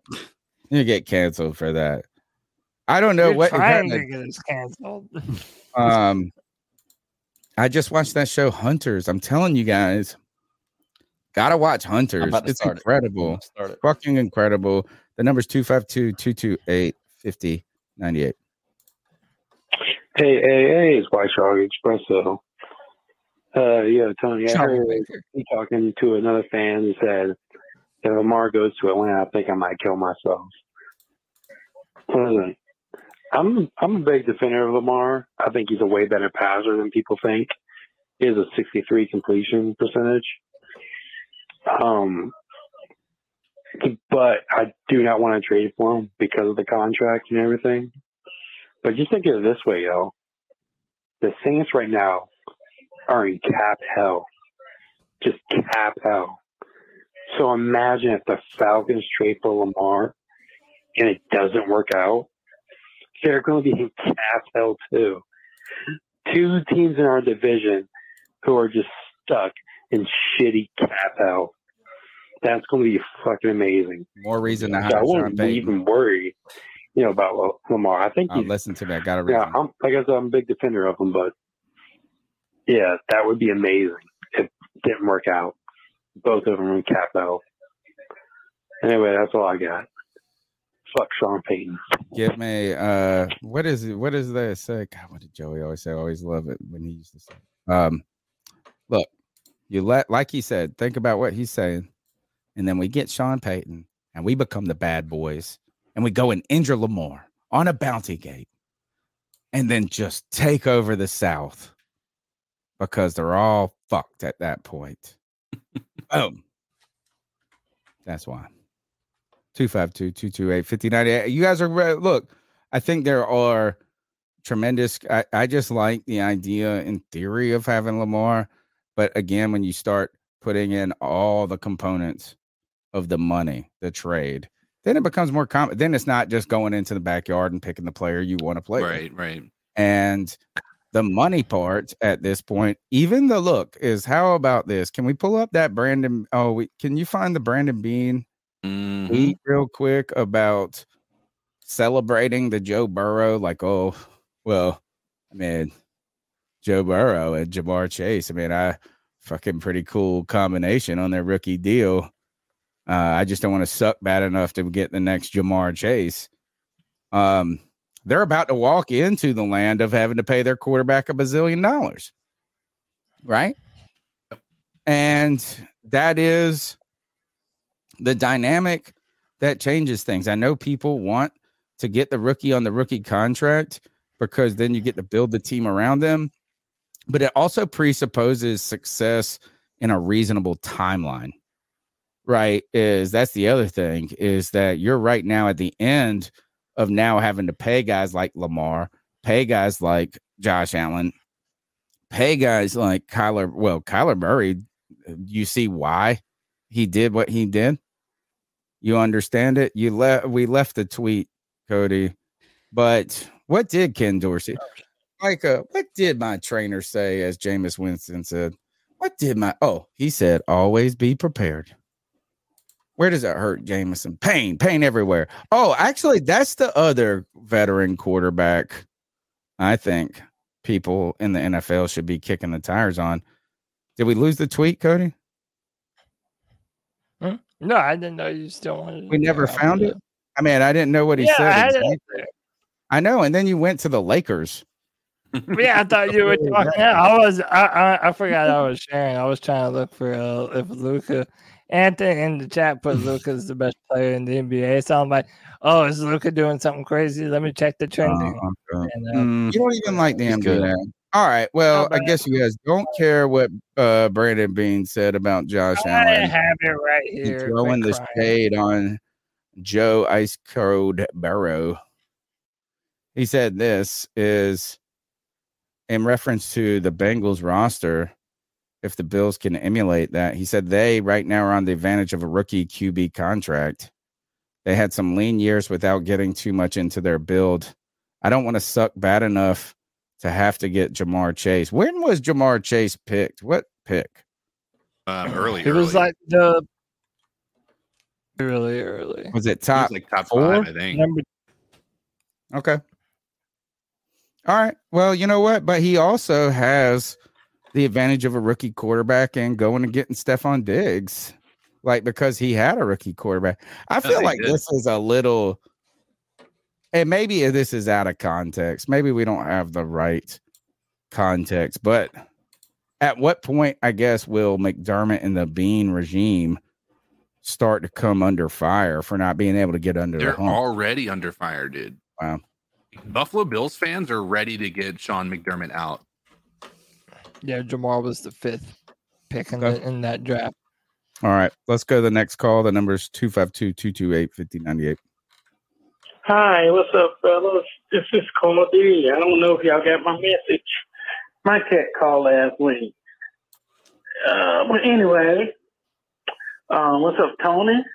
What's up, my man? Greg, Cody, and you too, CK. What's going on? First of all, Cody, what did I tell you? Stop wearing that damn old man polo shirt. I'm agreeing with Tony, what Tony said a few weeks ago when he said you in that old man polo shirt, you just like the old. Why you hating on my polos, Carl? Told you, Cody, you lose all your knowledge wearing that damn shirt. Take that fucking shirt off. You crazy. You sound crazy. Talking about some Lamar Jackson is not this or that. Seriously, Cody? And then you call him injury prone? Really? But yes. You're the same guy snapping hard for Matt Corral injury prone. Matt Corral, who was injury prone in college. I'm not disagreeing with that. Did I say that? And he showed last year he was injury prone to start his career. Get that. Come on, Cody. Wake up. Take that shirt off, Cody. Matter of fact, I'm Cody, keep my shirt on. Take that damn polo shirt, old man shirt, and throw that shit in the garbage and burn it. Light it on fire. It's all that shirt. Because when you wear that shirt, I don't know who the hell you are. You're not that reasonable, knowledgeable Cody that I know. All right? And for everybody who wants Sean Payton, really? Come on, guys. The guys that shitted on us, and we want him to come here? Nah, that's a negative. No. And I like Anthony Richardson. If we can't get none of the other guys, I'll take Richardson over. What's his name? Will Levitt? However you pronounce his name. I would definitely take Richardson over him. So, yeah. Nice discussion, guys. Oh, CK, if these people don't start hitting that like button, do your thing. The subscribers shame on their ass. Until next time. Oh, before I go, Cody, take that damn shirt off. Until next time, keep on it. Why is everybody hating on my shirts, man? What the fuck? They're not even polo shirts. Okay, they're just nice flannels. And number two, my mom is arguing with my mama. Damn it! I love flannels, dude. Look, I love them. Flannels, but not nice. Dude, flannels are the shit. They're worn. They're worn looking brand new. You're an old curmudgeon, dude. What do you know about fashion, you old man? What was it like during the Great Depression? Maybe I'll ask you sometime, and you can tell me what it was like. Dude, my shirts are fire. How about that? Carl D. Lamar Jackson is injury prone. How about that? And, my shirts are fly as fuck. That's all I got to say. That's the only thing there is to say. Well, he set you up. CK, he set you up. Sure did. Ladies and gentlemen, boys and girls of all ages, I have one thing to say to all of you people who have come in here and decided, I haven't hit that like button yet. I haven't hit that subscribe button yet, but I'm going to come in here and enjoy the content without any payment whatsoever. It's free. So, subscriber shame.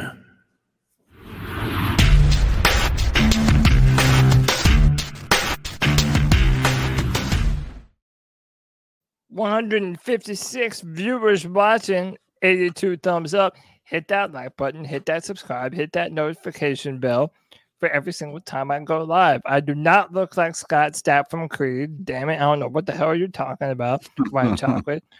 I've also been told Chris Cornell from Soundgarden, which I'll take that too. Yeah. But hey, hit that like, hit that subscribe, hit that notification bell.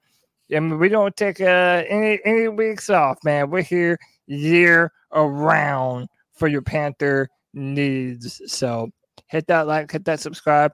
Consider becoming a super fan. Hey, what's going on, man? It's out there, C Dog 1983. Whenever you come in here, make sure you like, make sure you got that subscribe to this goddamn great content. Join in. You know what I'm saying? But man, I don't know what's going on with these motherfucking cat calls, man. That's one reason I'm calling, man. Like I used to have the cat calls, goddamn, like I like to go to YouTube. It'd be like that cat calls 1, 2, and 3 or whatever. You know what I'm saying? I like to goddamn watch the show sometimes, go back and watch it, rewatch it, or whatever. If I'm at work, I work 2 jobs, you know, and listen, you know, look at the goddamn chat or whatever, and listen to the show, you know, whatever I'm missing, what's going on and everything. You know, that's just the goddamn cat calls, whatever going on with the cat calls, I don't know. And I got that Cash App on there $2 a night. You know what I'm saying? Whoever got that Tony Dutch and whoever Cash that joint I got at the bottom of the screen. But anyway, shout out to goddamn D3 motherfucking GOAT. Shout out to the whole C3 podcast. Goddamn, everybody keep talking about this goddamn quarterback shit. Maybe got Matt Corral. You know what I'm saying? I don't know why motherfucker want to keep goddamn going different from another quarterback dick every goddamn season. You know what I'm saying? We got this young motherfucker. He got a quick release. You know what I'm saying? Tepper, they just got to hire a fucking coach, man. You know what I'm saying? About winning a motherfucking quarterback. But what? You see, you got that J.C. Horn go down. Shit, boy, we got that. We can't do shit out there. And Dante Jackson. I always like Dante Jackson. I want to trade him because we overpaid him and he little. You know what I'm saying? But maybe he's just another goddamn DB. And just a real goddamn coach. If you can, you need to go get goddamn Cam Smith from goddamn South Carolina. Then goddamn, we got 2 second-round picks. You need to go get that goddamn middle linebacker from goddamn Oregon, the Hawaiian dude. You know what I'm saying? They'll be making some noise. So we got to tighten up on the defense. Keep making this defense stronger. You got that Matt Corral. We'll probably got them grab one more receiver. If anything, later round. Man, shit, I need offensive linemen and goddamn and muscles on defense. Shit. But, shit, man, whenever you come in here, make sure you hit the like button, make sure you subscribe to this great content. The boys already putting out great content every Tuesday, every goddamn Friday. Then they got the game some late and some goddamn Saturday. You know what I'm saying? Shit, man, I don't know. This is like they got them playing Steve Wilkes, man, all this bullshit. And like I told you, motherfuckers, with that dumbass shit, but goddamn, he got his wife in here doing this shit. Uh-oh. You know what I'm saying? That shit dumb as fuck, man. I shit motherfucking ass. Well, you know what I'm saying? Yeah, dumb ass retarded ass shit, man. You don't see nobody else but they motherfuckers. The irony of the inclusive, exclusive hire is interesting. Let's go to the next call, guys. See who we got here. Oh, wait, can I just say one thing real quick, please. Though? We didn't hear that. Joey said, I look great in these shirts. Yeah, so. Yeah, there ain't nothing wrong with it. Either you look like you kind of look like I think you kind of missed the joke, though. Come back, Joey. Guys. No, I look Joey. Like I did miss the joke. Oh my god. Yeah, Joey said I look great. He can't fucking say Wakanda forever. Yeah, he said Cody Lashley is his best black friend too. Next call. Man, TGIF. Happy Friday, everybody. This is me, T-Dog 1983. I hope everybody can hear me nice and clearly. I'm currently driving home. This was an early call. Tonight. But I just want to call in real quick. And yeah, C-Dog likes my shirt. I told y'all this shit last week. When Temper had his fucking wife in there, you know what I'm saying? That shit fucked us up. Like, father and C Dog. Joe Turner, that's some dumb ass shit, you know. I feel it. I still got LMR and Matt Rhule, dumbass. And now you got eggs on your face again with this shit. He said that's an old call. Yeah, we appreciate it, C Dog, man. You're the best, man. He always supports the show. It's fantastic. I'm trying to go back to a couple of these old. They're whether I get a little bit too old. So a couple of January 18th call. Let me see if we got one. Here's from a few days ago. I try to play some of the more recent ones first because I know they're listening. This is Charles. I think the Carolina Panthers should keep Steve Wilkes and look at offensive coordinators. I was hearing like from like Tony Dungy was saying, a guy that used to be offensive coordinator for the Texas, Pat Hamilton. Oh, that's a good name. Maybe Steve Wilkes get Pat Hamilton as his OC, or Byron Leftwich, or even Jim Caldwell. What y'all think about that?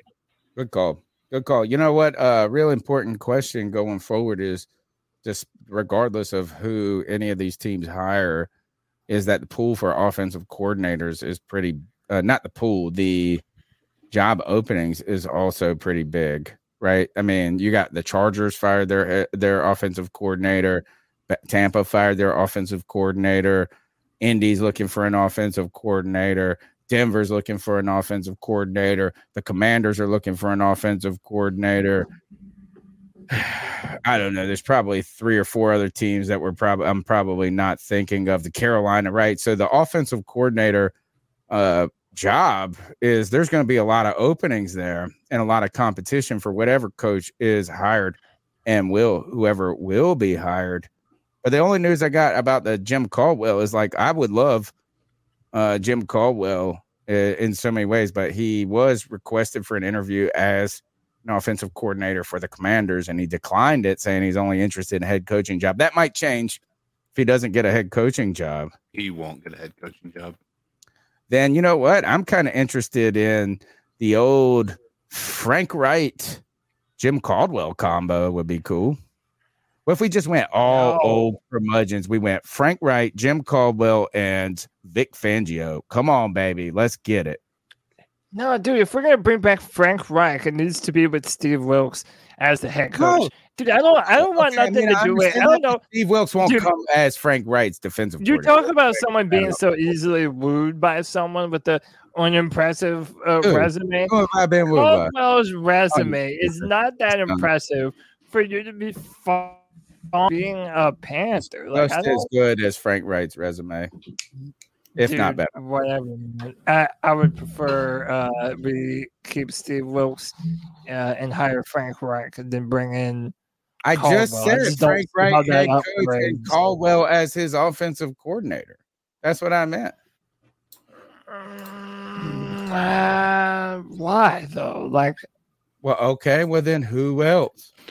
I mean, no, I think Steve Wilkes is the head coach. Right, and Mike Kafka. I mean, fucking nobody's done anything. I mean, I think that's kind of weird to just dismiss that as like a stupid thing. I just think that you're too beholden to them having to have prior experience. That's the only way that Caldwell would be a great offensive coordinator. But we're talking about prior experience. So you said Kafka hasn't done shit. And I'm like, I would prefer to go with it. I think prior experience helps you in the offensive coordinator position far more than people give it credit for. The repertoire, like being there, seeing that, being in those positions. You have to start somewhere. Yeah. Well, I want to win their fucking power. Norv Turner, best offensive coordinator we've ever had, arguably. Is it? Up there. Who is it? It's either. This is it. That's not. I would like to know this. This is a great poll question, and maybe not for this week, but for the future. Who's the best Panthers offensive coordinator? I think you have to put Turner in that conversation. Yeah. Norv Turner. I think you have to go Mike Shula. You're going to have to go whoever the fucking offensive coordinator was in 2003 when we won the Super Bowl. And everybody is going to love on some Rod Jasinski. That's a good one. But I don't know. Tell me, I don't know. Is that like that's fine? I mean, who would be the better offensive? I remember Chud fondly became a Panther fan hardcore. It was when Chud was here. So, I was, I hate that he went to be the coach of the Browns, man. He could have made some more magic here in Carolina. But, all right. Well, cool. Those are all the calls we went through. I'm omitting a couple of duplicate calls. We appreciate your support. The number's 252-228-5098. We're here on Tuesdays and Fridays.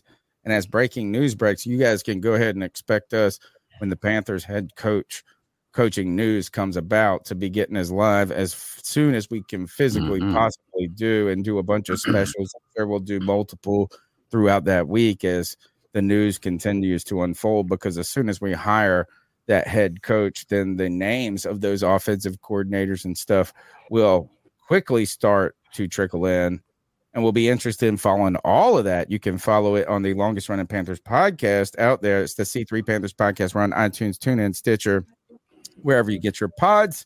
Check us out on YouTube, Facebook. Small things like subscribes help us grow, particularly as we grind through the offseason in preparation for the combine, the draft. One of the coolest things that the C3 Panthers podcast does, and we're kind of first. This is one of the things that we were very early to the party on, is the live draft party. We've been doing the live. We did the first live draft party was when we drafted Kelvin Benjamin in 2014. And we had people call, like, kind of cutting edge for 20. What was that? That was 2014, right? Benjamin, yeah. And then he was hurt for 2015. That was kind of cutting edge to have a live stream for the entire draft in a party in 2014. We've done it every year since. Thank goodness Tony will stay a week at least to the Panthers pick, because we're picking in the top 10. Boy, that's 25. Maybe if we don't trade him away for dude, one time you fell asleep and I don't think anyone knew. Like nobody even knew for like a good. You're partying. I think I brought it up. I was like, oh shit, what the fuck did I miss? I was the one. I should. I have no problem missing out on us. Let's go ahead and continue with the show, guys. I will tell you this: is Sean Payton's news is not the news. Benjamin Albright tweeted that today that NFL teams might not be ultimately as interested in him as first suggested, or, that for a variety of reasons, he might be going back to TV, however you want to phrase it. I'm starting to wonder now if any coach who, when they don't have a job, goes on a media tour is really just on a mission to PR themselves. Like, has Sean Payton just been trying to inflate his value and his worth as he walked into these negotiations? Because one of these coaches who did it was Matt Rhule. As he got fired, he from the Carolina Panthers, he showed up on NFL Today, Good Morning Football, on the fucking everywhere. He was popping off until he got his job. Well, this is one of the more recent interviews, Bussin' with the Boys, which I just realized was sponsored or hosted by Barstool. Oh, yeah. I didn't know that. And I feel like this. I watched a full episode. I watched a lot of this episode today. And they put a lot of fucking injected ads into their YouTube video. It's like every 5 minutes, you got to hit skip ad. Anyway, it was a great podcast. It was very entertaining. You heard about their trip to Las Vegas. But Matt Rhule goes on to talk about his time in Nebraska, and spent a lot of time, because these are pro football guys. Taylor Lewan from the Tennessee Titans, who's been struggling with injuries. But this other guy, his name's Will Compton, who played for the Oakland Raiders, played for Nebraska. So kind of this was the connection, is Will Compton, star at Nebraska, and with the co-host of Bussin' with the Boys. So they land or bring in Matt Rhule for that connection. And Matt Rhule, I don't know. I'll let you guys decide how you interpret some of his comments. Let's go to clip one. Practice hard, and I'm going to coach them hard, but that doesn't ever have to. I can demand them. I don't have to demean anyone. I don't have to. If I look back even on my time in Carolina, I feel like there's only one time that I truly regret, but I don't think I've ever threw anybody under the bus. Like, I don't think I ever said, like, well, we just don't have this, we don't have that, or it's this guy's fault. I tried to always made for some awkward moments because sometimes I was probably trying to overprotect the guys, but I always feel like that's my job is that, like, you want to be a leader, get out front, man. Like, take the bullets for your guys and hope that your guys respond for you. And so. So I will start off. This is the first clip. Now, I didn't record this whole conversation, but I'm going to give them to you in chronological order of how I heard them. And I stopped it right there because people know that if they've been listening to this conversation, we're going to talk about some other things. How do you respond to Matt Rhule's? What do you think about that statement? Never threw anybody. Do you guys, does that, how do you feel? I totally disagree. Well, yeah, I think it's bullshit. Number one. Yeah. It's bullshit. But can we get to the Cam Newton part? Because that's where he. I'm just saying. Do you believe? That's what I'm saying. Like, it's very clear. As we look back, it's very clear that he threw people under the. No, not at all. It was clear that he threw people under the bus, and that especially towards the end himself. Okay, here is Matt Rhule next on his kind of if he could take one thing back. Why don't you think it worked out in Carolina? For me? Yeah. Oh, wait. You know, I think over kind of a tough situation. For who else, Matt? Hold on. Yeah, really. Maybe that. Here. Well, pausing to think about his answer is what it is. Here, let's listen to this. I'm just going to play him in chronological order. Why don't you think it worked out in Carolina? For me? Yeah. You know, I think I took over kind of a tough situation. Like, you know, there's a lot of Hall of Famers on that team that were leaving, and, you know, right off the bat, you know they ended up letting Cam go, and then Luke retired, and so what? I think if I look back, I would have just tried to do it faster. You know, I would have tried to be a little more aggressive in free agency. I tried a big trade, but that wasn't really the plan. I'm kind of a loyal guy. Like, if you tell me like this is how I want to do it, then I'm going to do it that way, and I'm going to take responsibility for it. Even if maybe it's not always what I agree with. Like, if we say, hey, we're doing it this way, we'll do it. So I just, I never got the offense going. Like, we went from like the worst defense in the league the first year. We were second the second year. I thought the defense was coming on. And even this year, this was supposed to be like, I was proud the way they played down the stretch. Like, they played well enough, and Steve did a great job. But I knew that team. Like, if you go back. I don't know. I hope I didn't missave the Cam. If you can find it on Twitter, that would be helpful. But to paraphrase what he said is this: he never threw anybody under the bus. And that the one time if he regrets, and I do think, just make sure this is. You think they'll strike us if we play it? You got it? If you got it. Yeah, but they might strike us because the last time I played another podcast, They don't let you. It's just a clip of it, right? Yeah, but it's like almost a 2-minute clip. Is it the YouTube video or is it the Twitter? No, it's a Twitter. Play it. It's just Twitter. I got myself. And Matt, I mean, unless you want me to paraphrase, ultimately he said this is that.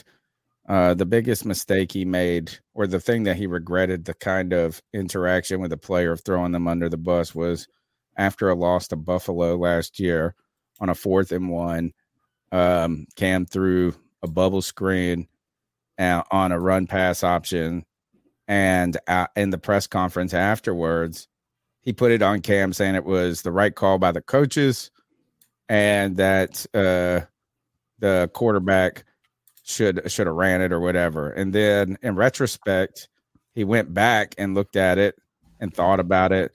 And this is the thing. Actually, maybe this is it. I think I do have it because I might have said Rhule is a sniveling. So I was the head coach. Basically, I was their head coach for 2 years and 5 games. Mm-hmm. I had 2 GMs in 2 years. No, that's not it. I missaved it. Fuck. Sorry, guys. I blew it. I found his original clip of what he originally said on that play. Yeah, let's just hear about the Cam. Oh, so the original. Okay. Yeah. This is what apparently he was referring to.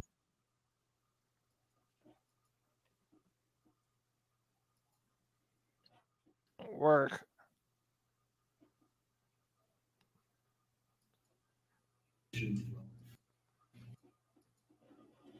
Oh, he's defending his boy Jeff Nixon. Oh, it's not playing well. There's a bubble on there in case an unblocked blitzer comes, you know. But All right. So yeah, dude. Yeah, this is the thing, and I'm gonna go ahead and put this out. Is what he said is this is that he defend and this is the one time I actually do understand. Like, I think Rhule makes some point. Like, whenever he makes anything that I can just say, you know what, I empathize, I connect with that. Right after it, he says something that just makes me want to punch him in the face. And I'm so annoyed by the lisp, the crazy underbite. It bothers me so much. It bothers me more than it should. And I'm embarrassed about it. But I've told you that, look, I've confessed about this crazy desire, this dislike, and I regret it. But he said this is that he was like, oh, and I felt so bad. He goes, my heart. He said, I wish people knew how crazy it was to do a press conference right after, like 10 seconds of preparation, right after the game. You're walking in there. Your heart rate's like 109. You know, I mean, and I do forgive people for saying things like, we all act like we would be so polished and wonderful in those moments.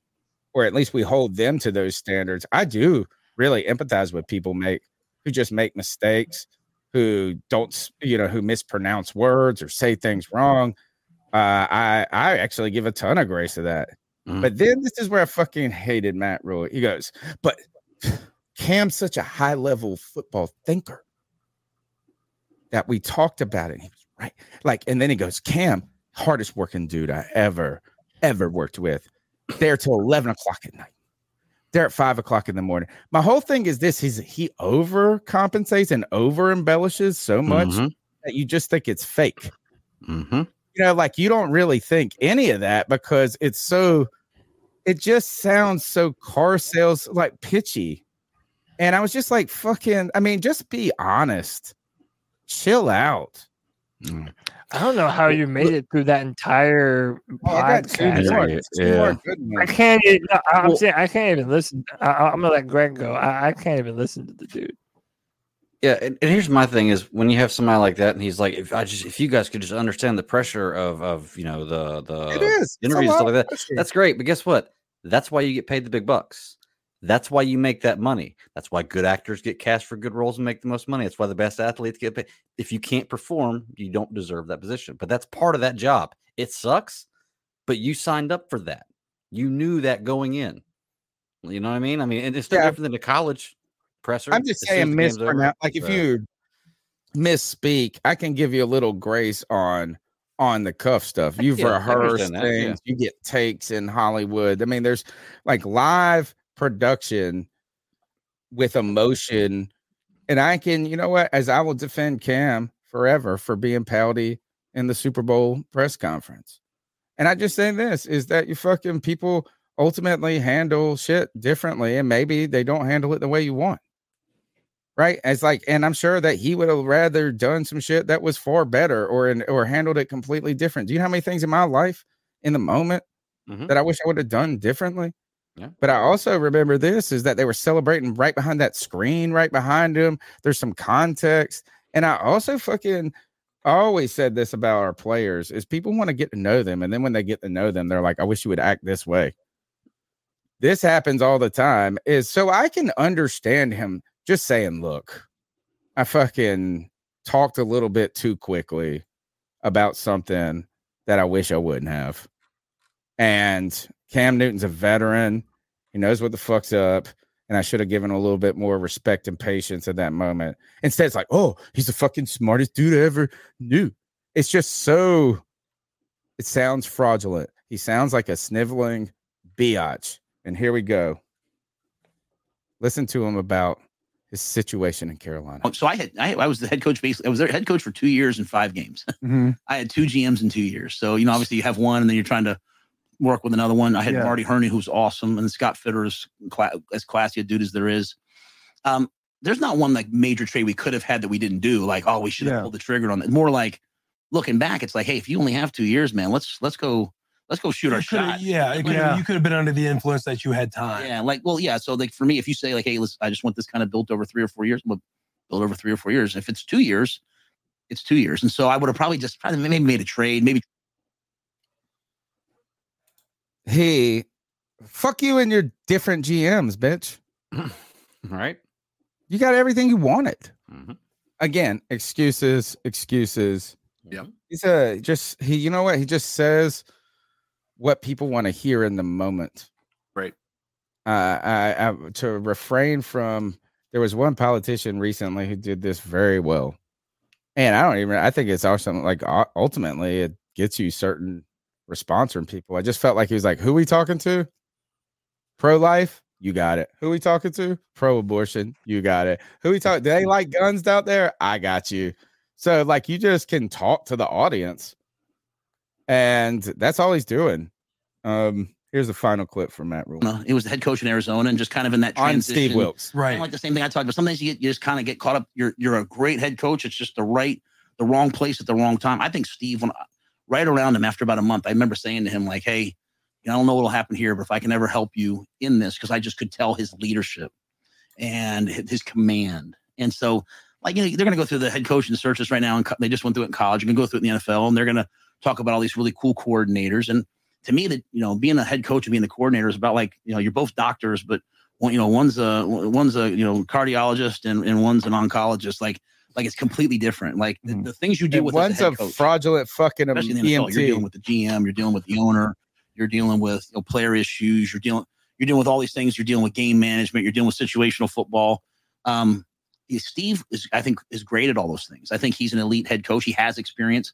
A lot of times you get fired as head coach and they don't bring you back. Well, you have experience. You've seen what worked, you've seen what doesn't work. And the coaches I look up to the most, the Andy Reid, the Bill Belichick's, those guys. By the way, those are the first guys that reach out to a guy like me when I get fired. Those are the first guys. That's awesome. They're classy as, but like we've all been fired. They were head coaches. They went through what I went through, and their best days were ahead of them. That's why when I came to Nebraska, I was like, can we do it here? I walked around. Make it about me at this point. They asked him about Steve Wilkes. This begs the question, can Matt Rhule get through a single conversation without saying the word elite? No. Dude, has there ever been a fired Panthers coach in our history that has been more reviled by the Panther fan base than Matt Rhule? So. Yeah, I think he takes the cake. Like, not John Fox, not Ron Rivera. He said at this one point, he was like, and I may have, again, I missed one of the clips. I messed it up. He was like, I try to tell people that, like, this team was close. I know we started on 1-4, but I kept saying in the press conference, give Baker time. It's going to click. And you know what? They did that with Steve.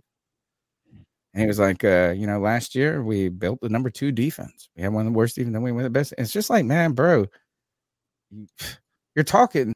You have the benefit, the luxury. What this shows you is he's talking to 98% of the people hearing the message didn't watch any of the fucking Panthers for the last 3 years. That's exactly what I was thinking, dude. If you get to pitch that, then we all are just like, oh, well, whatever you fucking say. Mm-hmm. It's here's what it is. He's being a politician right now. Mm-hmm. Yeah, that is what he is doing, is being a politician. That is it. His existence, and I don't blame him. I get why he's doing it, because he's on a campaign to try to continue to be able to recruit guys, all these things. If he does this job badly, then they're not going to get the recruits that they need to be able to be a good football team. So this, I get what he's doing. He's just trying he's trying to, build his stock up so that his time in Carolina isn't one of these things totally marred by what Panthers fans would be considered the worst coaching hire in the history of the franchise. Mm-hmm. Damage control, basically. Yeah. All right, those are all I got to talk about. One super chat. Kev says Rhule sounds like he's got some of that hospital cocaine. What is hospital cocaine? I'm glad you asked. It's a cocaine hydrochloride nasal solution, and apparently when you're getting procedures done. If you're amped up and ready to rock, dude, and apparently, surgeries on your face and shit when they have to numb you or whatever, or when you're getting procedures on your face, Yeah, they give you some cocaine nasal solution. It's like fucked. What is it that they give you at the dentist? Novocaine. We ain't gonna Novocaine your face. We're gonna cocaine your face. Maybe the Ains. Cocaine, Novocaine. You know, like hydrocodone. You know, like they'll tell you something about the drug itself. Maybe the Ains. Yeah. Cocaines. Hell of a nasal spray, as some people would say. Can you imagine how fucked up you would get off of that? A nasal solution? It's sure a nut. It's a nose spray. That's probably. Never mind. I bet you it does. If it numbs you, heard about that. I've never heard about it. If it numbs you, all after it these days. They're like, "Mom, my nose is so jacked up. I'm sorry." And you're like, "Son, that's fine." And you're like, "You seem okay." And you're like, "Man, I feel great. Though. I got this nasal spray, Mom." Right. Fucking been doing all my homework. When all my classes, it's like a flow and beat Final Fantasy VII. Allergy nose. She thinks it's like an allergy nose spray. Yeah, totally. The kids are gonna be all after that. Like we were with Ritalin when we were 16. What's up next? Yeah, man, ain't nothing to it. Football around the league. Playoffs and football around the league, basically. Yeah, ain't nothing to it but to talk about these champions. So that's what we're going to do, man. Which one y'all want to do first? NFC What's Championship or AFC? Let's say this. What's the top story going into championship week? The top story. How about the MVP candidate Jalen Hurts versus Mr. Irrelevant? That's pretty damn good, you know. All right. And then, I know you wanted to talk about this, Tony. Maybe we can do it now. I think the top story right now going into championship week is Joe Burrow with the potential opportunity to supersede. Leapfrog Patrick Mahomes if he was able to not only beat the Kansas City Chiefs this year, but then move on and win the Super Bowl as the best quarterback currently in the NFL. Burrow going against a hobbled Patrick Mahomes. I know they don't play head-to-head, Greg, but boy, will they be put on the poster and the advertisement heading into this game by the NFL. Burrow on the road. They go and smoke the Bills, and he's just ice in the snow. He was ice cold, and when I say ice cold, it's like an icy hot commercial as he just fucking slays it every week. Joe Burrow, I think right now has an argument for being the best quarterback in the NFL. I don't disagree. It's a fair argument. Yeah, that's the top story for me. For me personally. Maybe we should say, how about this is second best quarterback to Trevina Lawrence. Yeah. Well, actually, I think the way you put it earlier before you started the show talking about it was like, I think Patrick Mahomes is the guy right now that's at the top. If there's anybody if there's anybody in the NFL that's going to take that spot one person right now, it's got to be Burrow. That's the only guy I can think of that's on that level. Like, I would legitimately accept it. Like, I know we argued earlier about Lamar and all of this, but really, we know it's Patrick Mahomes and everybody else at this point. And not that I'm saying that but I think the only guys that can even call and ask for a date to that dance or whatever are Burrow, who I think is a real argument. I think some people will hold on to Josh Allen a little bit, maybe. And then some people will kind of go, well, Herbert's the next thing. He just don't got it. But I think Patrick Mahomes is the dude that has proven it and has got it. Like, it's a clear. Like, this motherfucker, he just games every damn week. I mean, it just doesn't, like, even when he broke his damn ankle out there, he did this jump throw, and it was like, ah, how are you even doing this, man? And so he's incredible. And I think Burrow, though, has been incredible and has the opportunity to continue to be incredible. Fucking Super Bowl last year, if they make it this year and win, he's just as accomplished as anybody at that point. Yeah. Joe Burrow is unflappable, man. I mean, the dude is at that point, or at this point, you have to give him his credit. If he goes to another Super Bowl this year, come on, dude, that's ridiculous. And, you know, a lot of people are, it's so apropos, you know, as soon as a quarterback starts playing really good, consistent football to just say, oh, well, he's the next Tom Brady. He's the next Tom Brady. But, dude, I've got to be real with you, man. Like, Joe Burrow doesn't have the biggest arm in the NFL. He's not the biggest body. He's not the, you know, the fastest guy running away from you. But he's just ice cold, man. The dude is cold as fuck. He's unflappable. He understands how to read defenses. He's accurate with he's the only quarterback I know that plays better when his offensive line is decimated. Yeah. Like totally. Last year, his offensive line was dog shit. And then they hurt all their players this year, and they go out there. Yeah. Let me ask you a question, the way you described it. You said he doesn't do anything, like one single thing, the greatest, right? But does everything. My question is that while he doesn't do anything like singly, whatever those qualifications you listed off as the greatest, does anyone in the league do everything better than him? Like when you combine the everything better than him. So, yeah, I mean, you might be able to find somebody who's got a bigger arm. But like when you pull together the total Madden rating, right? Is there anybody that has a higher rating? And I don't know if there's a real argument for it right now. I think you could say, oh, well, Allen and Herbert, like fucking arm strength. And then you can do this. You could say mobility or something like this. But one of the things that people have been saying is that he's one of the most prepared players ever. Like it's like one person that calls the games for the Bengals said they called him a savant. They're like, dude, like this motherfucker. Some people think he's cocky, but like he just is so polished that he knows everything. So like he's the smart, like so crazy. Burrow, man. What I love about the Burrow thing is that he turned out to be the first pick. I mean, he was the first pick, but it was in a draft that everybody said there won't nobody else worthy of the first pick. And even me, like we kind of wrote a lot of it off as just being in a crazy offense, like so talented. I was just kind of curious in some ways to see how it translated. So it's an awesome story. Mm-hmm. It's a guy who's exceeded in any capacity what I thought he could be in some ways. Not that no shit. But if he retired today, somebody said that he would be the most accurate quarterback in the history of football. He's already the Bengals playoff win leader.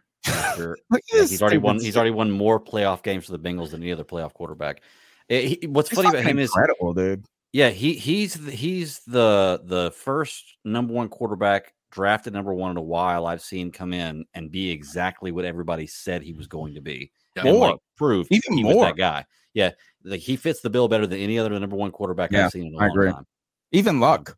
Yeah, think about that. I agree. Even Cam. Cam was only elite for a year. Cam. Yeah, people had questions about Cam. You know what I'm saying? Like, mm-hmm. I mean, I think this is Burrow. People tried to tell us what was great about him is that he was more pro ready than most people. And boy, were they right on that? Yeah, they were. He's more everything than anybody thought, man. I gotta say this is like, I'm trying to think of a quarterback I've been more impressed with. Like we talked about Lamar, we talked about this and that in the time that I've watched football. And I think it's like some quarterbacks that maybe come to mind that like exceeded my expectations in a capacity that's hard to understand. Like Tom Brady, like, you know what I'm saying? This guy fucking, how the hell did he do that? I also think Drew Brees in a way exceeded expectations so much. Like it's like if you could just outline what the greatest career they could ever have, they exceeded that even more so. Patrick Mahomes, I think you put into that category. Mm-hmm. Maybe Aaron Rodgers. I don't even know if I'm convinced I can say that about Aaron Rodgers anymore. Right. And I know I can say it about Joe Burrow. But here's what's interesting as we continue to talk about quarterbacks exceeding expectations. One thing, somebody put this in the chat, I thought was a great point, and that is Hurts has really got an opportunity to elevate himself in the discussion of quarterbacks as we approach the Super Bowl. Like if he can get to the Super Bowl and say even win it, right, is like all of a sudden you're going to have to be like Hurts. you were wrong on him. Not you guys, but like the world. Like he's like done something so experiential or whatever, so impressive that you can't. You just gotta be like he's one of the top. Here's the thing: Hurts was a second-year player. I mean, a second-round draft pick. So he gets one less year on his contract. I can tell you one thing: both these motherfuckers are getting paid. Yeah, but wasn't he the first pick in the second round? Yeah, but I think that makes it so he only gets 4 years, right? And like the team only gets 4 years guaranteed. Now they can franchise and they can probably do some different shit after that. But I think he's in a contract year ultimately.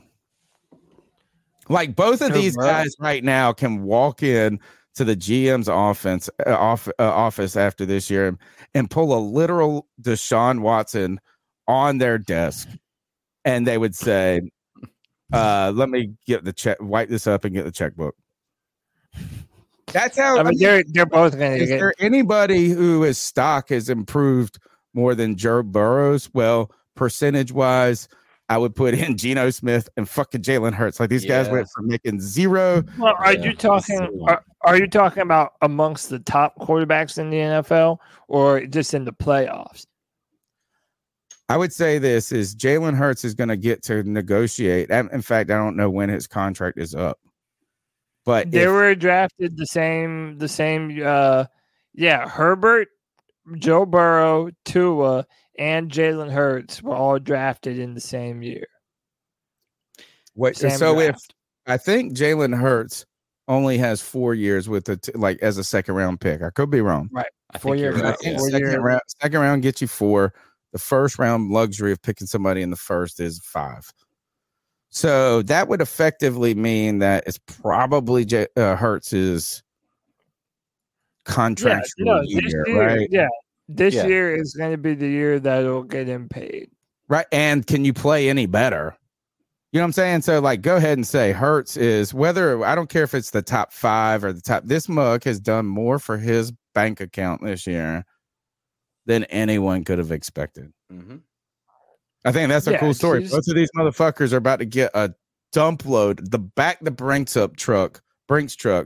Is Philadelphia going to be like, nah, we're going to, I mean, I don't know. Who gets the bigger contract? Hurts or Burrow? Oh, Burrow.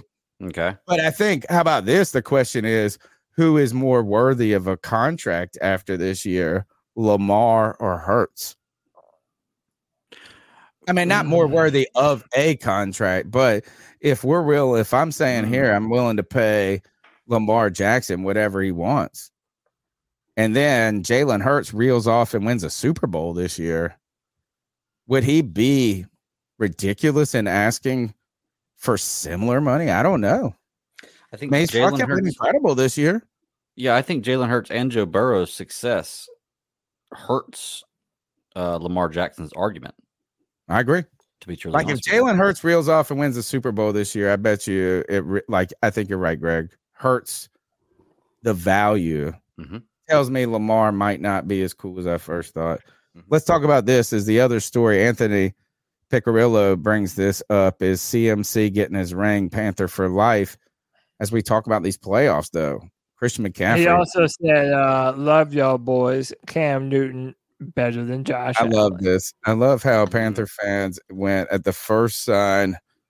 They've been sitting and waiting in the weeds, watching these people slurp on Josh Allen. And as soon as Josh Allen is like made any stumble, it's all Panther fans like, "We fucking told y'all. We told you." No, but let's talk about CMC briefly.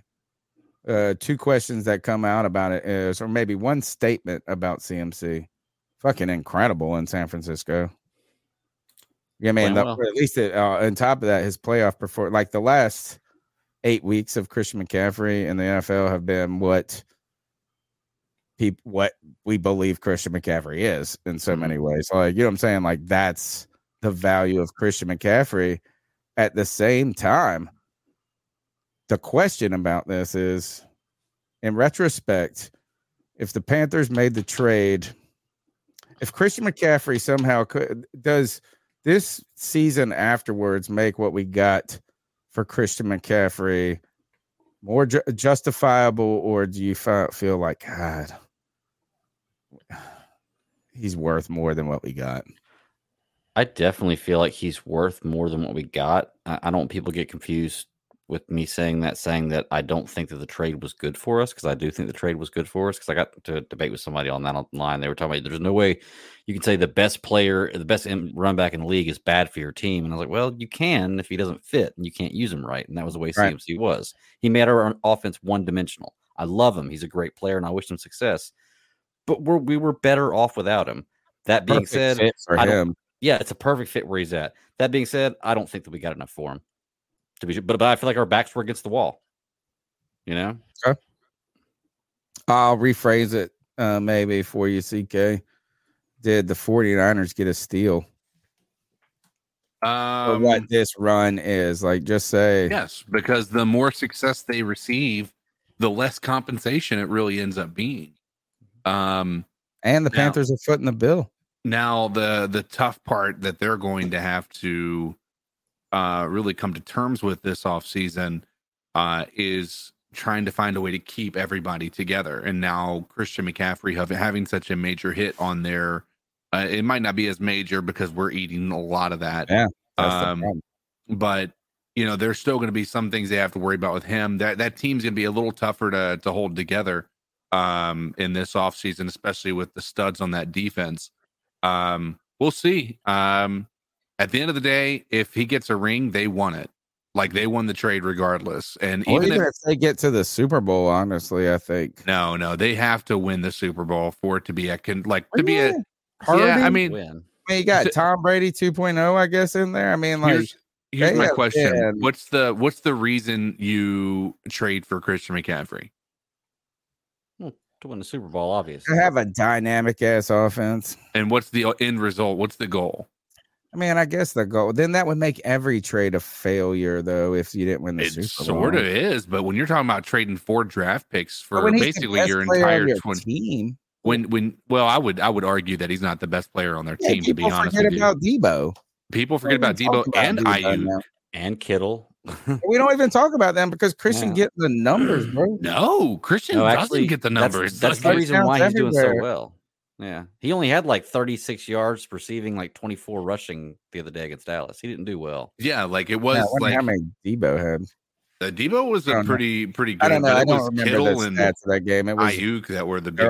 I'm just saying it's kind of like this is the fact that San Francisco. I think it's hard to say that anybody is disappointed in San Francisco given what's happened with their quarterback. Like, I just think, like, good God, they're just fucking.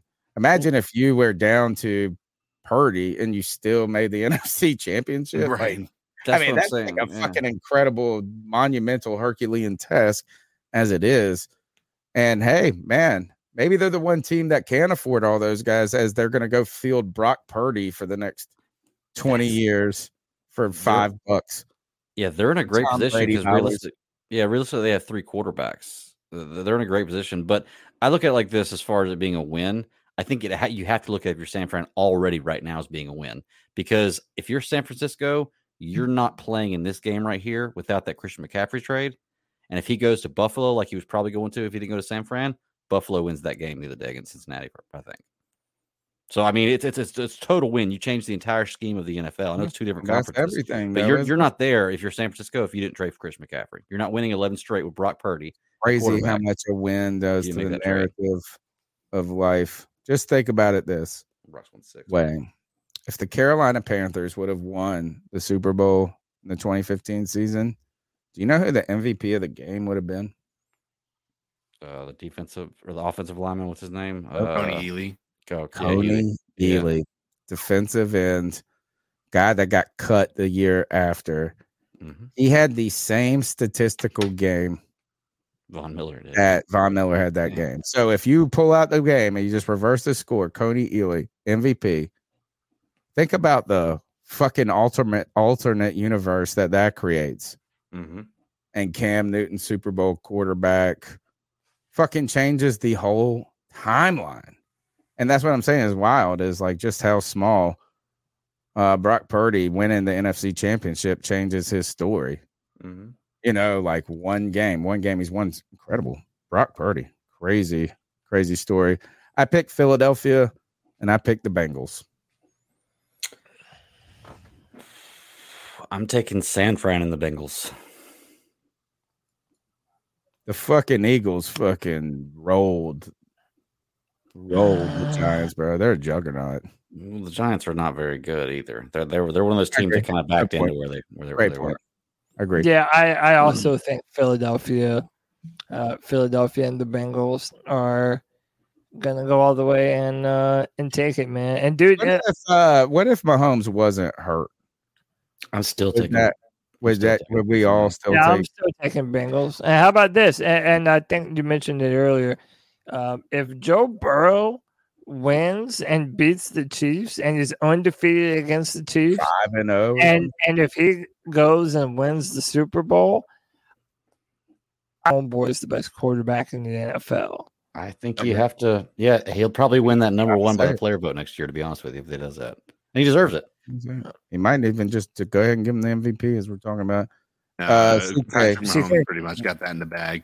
But yeah, I'm going to go with the Bengals as well, especially with a hobbled Mahomes this year or this week.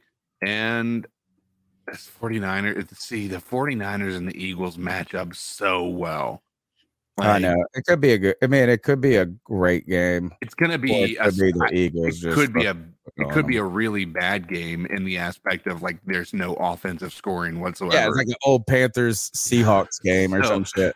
Yeah, I have to go with the Eagles. I think Brock Purdy falls down from the mountain that he's on right now. He's been given.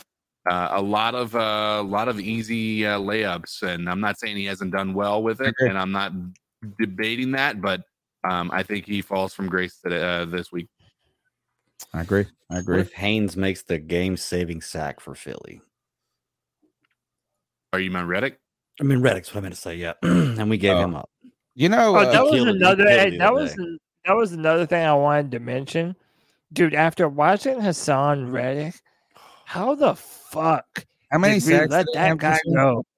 How many sacks did he have? It's like crazy. It's like 16. I think he had like 14. Yeah, 15 or something like that. Like, well, and the part of that is like the thing that's interesting to think about with that is like that. I don't know that he'd be as productive as he is without that defensive. Like they have. Sure. All that helps. Hold on. Think about this. They had 70 sacks this year. Like the Eagles did. Like 70 sacks. Is that the league record? Because we were second.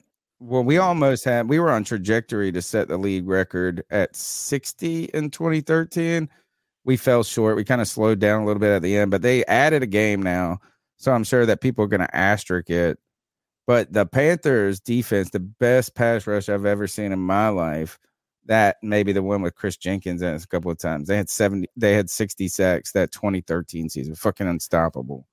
So 70 is an incredible number. Yeah, the 84 Bears had 72, and then Philly had 70 this year. So Philly had the second most this year ever in NFL history. Here's one thing though about tell me how many Hassan had, because this is what Cody, the defensive coordinator for the Eagles, said in a press conference. How many? 16. 16. God.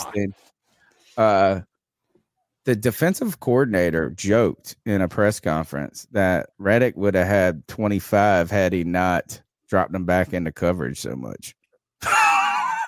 Like he was like, you guys don't understand. Like this number's dope. A and B. Like I was using him all different ways. If I would have just fucking let him loose. These ones we did. Dude, he was our primary pass rusher last year, and when he's out there, he looks like fucking Von Miller. He's like the dude can run full speed going under a table. It's just banana. You know that Luvu's got a little bit of that in him for me. Look, like, he got kind of like extra. Sorry. He got 16 sacks and he tied for first place on his team, or he tied for second on his team. Oh, what the hell? Who else had that? Who got more sacks than that? God damn. That's badass. Here, this just around the league, quarterback's about to get paid. Yeah, this is sort of in line with what we were talking about. Burrow is going to get paid. Herbert's going to get paid. We were talking also about Jalen Hurts probably might get broke off at the end of the season. Yeah, the quarterback market's about to go up and up and up and up, which, again, even though I'm not in love with the rookie quarterback class, it be it this year or next, man, it continues to show you the importance, I feel, of having a quarterback who is on a rookie contract that you can build around and put talent. You know, that's another reason I'm such a big fan of Matt Corral. You know, you guys were talking about Brock Purdy and how little the 49ers are going to be paying for him. Imagine if we could continue to build around a third-round draft pick and how great that would be for a certain window for us. You know, the Panthers could do something similar to the 49ers. Well, so, except for the only – well, you're right about that, except for – it almost seems like the second round happens to be the sweet spot, because I think with third round, you don't even get the 4 years. You know, so like the key is to get them so you don't have to negotiate as fast. These guys are getting paid. I think one interesting storyline is who's going to be the big names like Brady, Aaron Rodgers, where these guys land. The Patriots go after Aaron Rodgers. Then the Dolphins go after any of these guys. They seem like there's going to be a movement among the older hats that are trying to win today. And also the question is, what are these teams going to invest in these youngins? And I think that this is with Joe Burrow, even more than anybody, you got to back up the Brinks truck. But speaking of quarterbacks, Tom Brady in our division real quick has been, I mean, look, is Tom Brady had a tough season this year. They backed into the playoffs. Tampa's a disaster. There's been this video floating around of him mic'd up on the sidelines, and you almost feel like nobody on the offensive line even gives a shit. He's like the only person that semi cares. I don't know if they're just so fucking tired of him or whatever it is. Who knows why? But Tom Brady, continuing to wonder what he's going to do in the NFL, and this was him talking about it on his podcast, his own podcast, to his own co-host, to the guy he basically pays to curate his fucking show. Here we go. Here. Nope. No. I don't hear that yet. Here. Did I not hit fucking share the audio? One more time. Share. Tom Brady podcast. Share tab audio. You're leaving everybody guessing. You said you'll take your time. Yeah. The type of a timetable as to what you might want to do regarding your football career. Jim, if I knew what I was going to fucking do, I'd have already done it.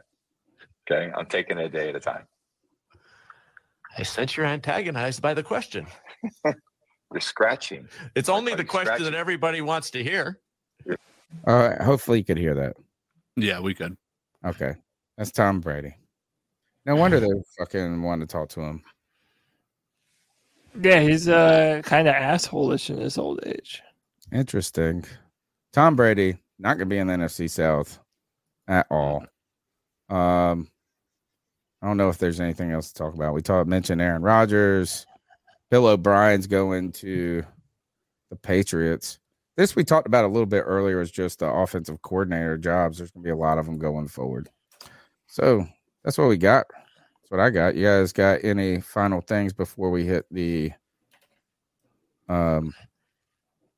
ice up segment? No, man. Just I mean, I'm excited for the games. It's going to be exciting to see how it pans out. I agree with Greg. I think, you know, the best possible teams that you could have hoped to get. Yeah, I think that's what we're looking at now. And hopefully, I'm hoping, we'll know sometime soon who's going to be the next head coach of the Carolina Panthers. All right, cool.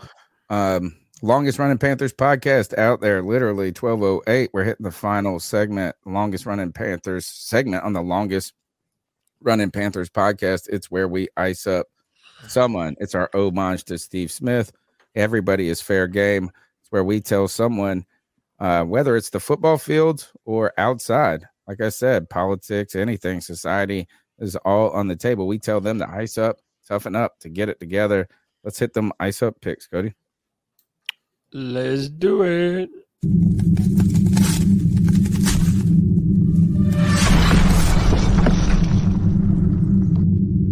Ice up, son. Ice up. Who wants to go first? I'll go first. I got two ice up picks. One I'm going to show a video for. The other I'm not, because I'm icing up the kind of attention grab it is. Like, it's kind of getting old to me.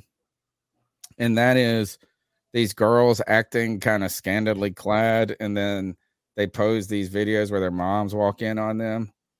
And it's like, there's two going around right now, but there's probably 100 million of them.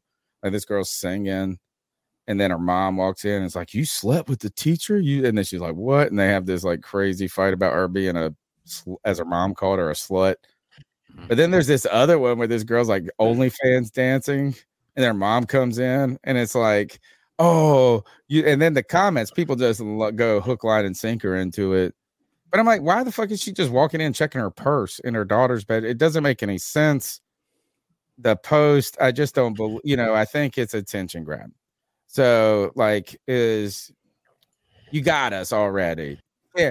As old President Bush said, a fooled man can't get fooled again. So, but here is my new ice up pick. And it goes to, I don't know who to ice up, honestly, with the slap contest. Oh, God. Oh, the slap fight. No, I know it's cool. I think it's funny when your own friends do it, because it's like, I mean, I don't think it's really cool, but like, I knew some guys that in their fantasy football league, if you lost, that's what you had to do. Mm. But there are also like dudes that just work at a pizza shop. Right. It's not getting like slapped by Mike Tyson. Right. And so what I don't know what to ice up is, I've seen these two videos. I'm only going to show one, but the other one I would show, just because I take enough time up, is it's one of those slap contests, and it's these two girls. And the first girl just fucking smashes her. Right.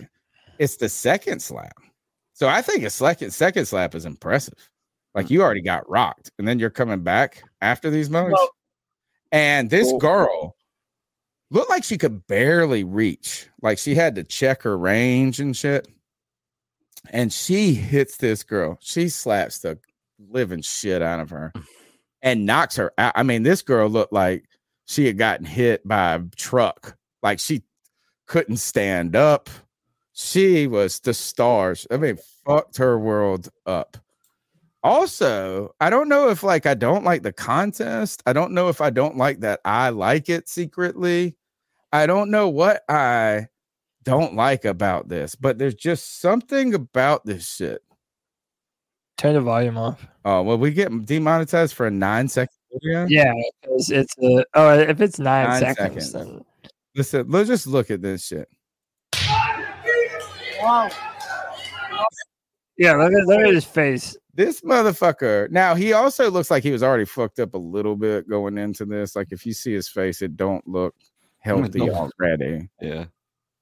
But this motherfucker's face explodes. I'm surprised he lived through this one. But the other girl got knocked the fuck out. I don't know who I'm icing up. I don't know if I'm icing up the contest, because it's not super athletic. It almost seems... I think with boxing, at least you can say there's technique and sport to it. Right. This just a lot of fighters sat there and just hit you with a baseball bat as hard as I could, and you hit a lot of people have a problem with this, because at least when you're talking about boxing, one is you're breaking up. You're breaking up. Bring it back. One of the biggest rules of boxing and MMA is protect yourself at all times. And in a fight, you can do that. You can defend yourself. But a lot of people are like, Dana, and by the way, this is the owner of the UFC. This is his promotion, Slap League or whatever the fuck it's called. That what he was advertising when he slapped his girl?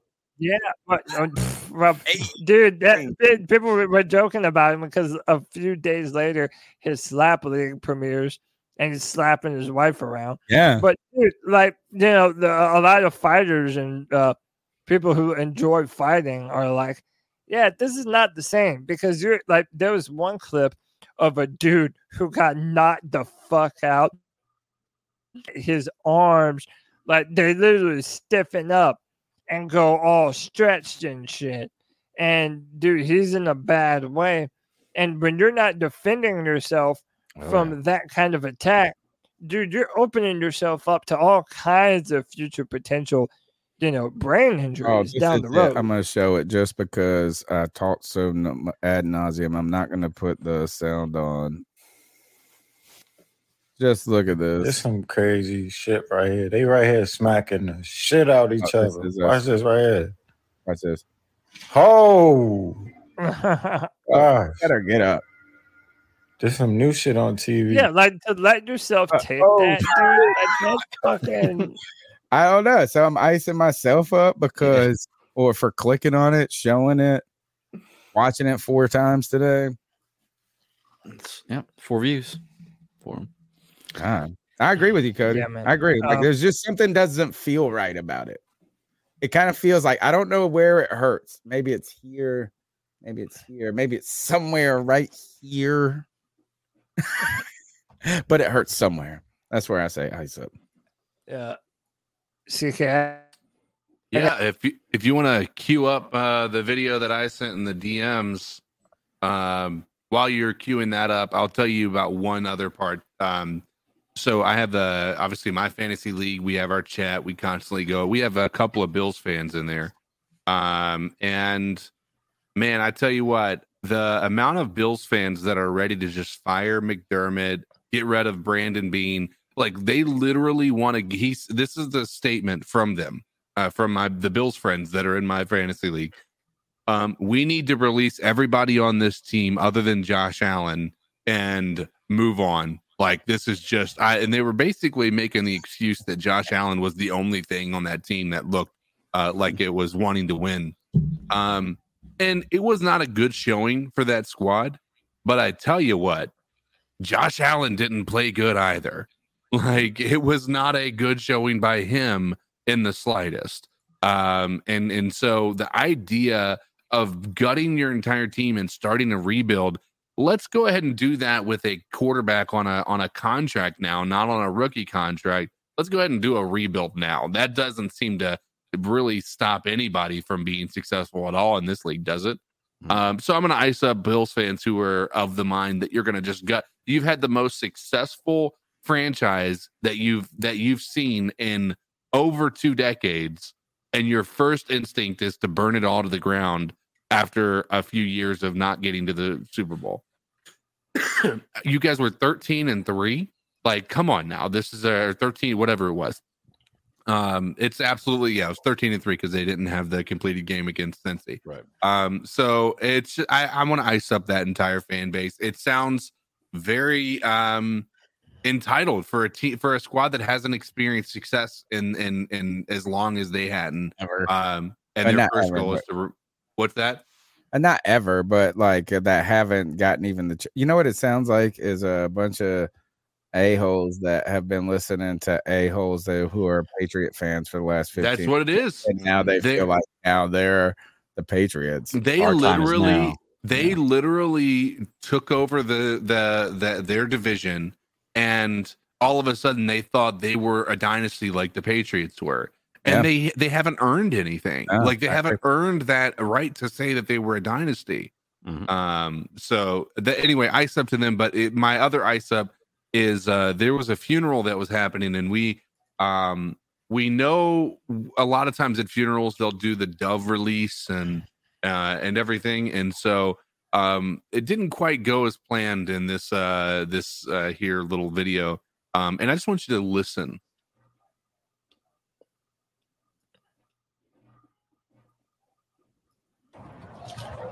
Followed by the Holy Trinity.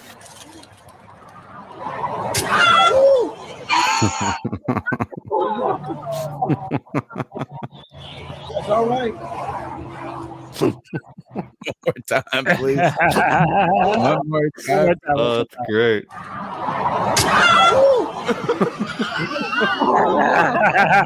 You know, CK, before you probably hadn't seen this video at all, but the first time you said what could happen, like the Doves, just watch what's going to happen when these Doves release. I just recently rewatched the newest Jurassic Park. Oh, yeah. And then, like, in the wedding, they throw the doves. And my brain immediately went to, is there a dinosaur about to come? But you know what? Yeah. It was a fucking Tyrannosaurus Rex 18-wheeler. Yeah. Same amount of damage. So be careful having a wedding near the highway, right? Right. Yeah. You got to imagine that's probably not the most ideal scenario to find yourself in. So... I don't know. In that case, I'm similar to Tony. I don't know who I might set up, but I'd tell the bird to ice up, but he's probably already iced in the ground. Yeah. So, I feel so bad for liking this shit. It's so messed up, but at the same time, you're just like, you gotta laugh at it because I mean, it's gonna happen. It's nothing. Whether or not I laugh at that, it's not gonna change the fact that stuff's gonna happen. Yeah. Agreed. Dude, it's hilarious. Greg, go ahead. Okay. Mine's pretty quick and simple. I'll tell a little story. I'm gonna ice myself up. I was delivering mail last Saturday, and I have a church on my route, and it's a black church. They're awesome people. They do this food drive every Saturday. Are you driving that truck? I don't know what truck you're talking about. That wasn't me. So there's awesome people. They do this food drive every Saturday, and there's always this huge long line. It runs right through this line of travel, and they usually stop it and pull people over, let me by, and they always try to give me food. And I tell them, you know, I'm like, I appreciate it, but you know, there's people in line for it. Let them have the food, you know. So I'm wearing my Panthers toboggan, and you know, they're all really cool with me. And like, I lean out, and I was like, no, all y'all have a great day. I really appreciate it. And one of the guys was like, yeah, Panthers. And I was like, oh, yeah. He's like, you like the Panthers? I was like, yeah, I love the Panthers. And he was like, Panthers. And then everybody, there's like 40 people out there. Everybody starts doing it, right? Everybody starts cheering, Panthers. So me, like a dumbass, just go, yeah, like that right there. Then I started pumping my fist because I realized what I was doing. So I'm icing myself up. No harm, no foul. Nobody was mad at me or anything, but I just realized the moment that I did it, you know, I throw the black power fist up.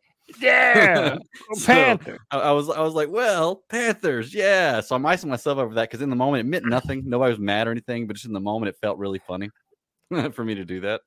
But it was really cool to have that many people cheering for me as a mailman wearing a Panthers hat. That's cool. Yeah. And it sounds like it sounds like Joey the Blind Panther just found out you're white. You yeah, dude. Yeah, no, they don't give away the goose there, Cody. So some of you may have heard about this. You know, it happens every once in a while, but there was a police chase last week in Boone involving a John Deere tractor that lasted more than an hour and topped out at 20 miles an hour. And yes, there's video of it, dude.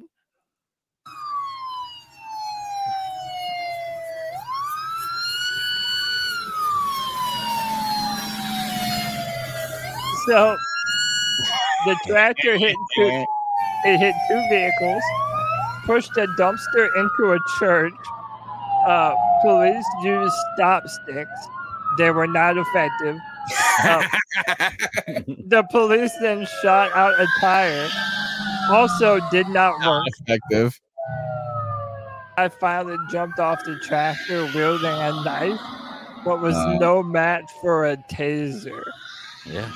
Surprised they didn't shoot him. Dude. So this is the craziest shit in the world to me. I don't know what makes me think you're going to get away from police officers on while you're in a John Deere tractor. But come on, dude, this is some redneck shit. Do better. Ice up. Kudos for committing. You know what I'm saying? Like, once you've already fucking entered into that world, you might as well just keep driving.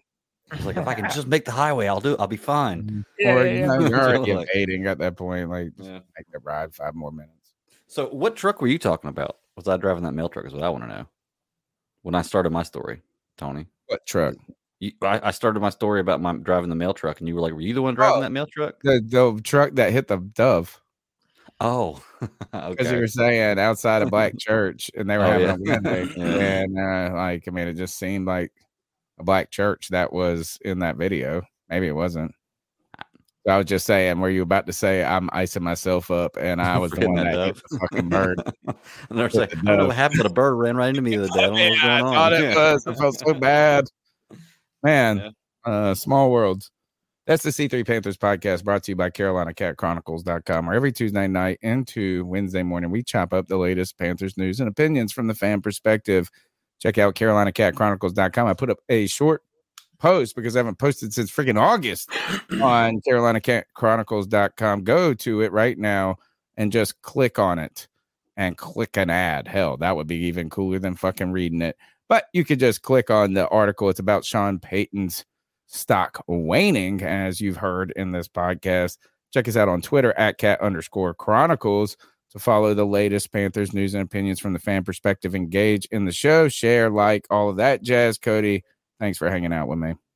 Yeah, man, you already know. Nowhere every night. Be on the lookout on drafttech.com for my my written columns for the Carolina Panthers. That's drafttech.com. And then every Friday at 7 p.m., you get to be a part of the C3 Panthers podcast.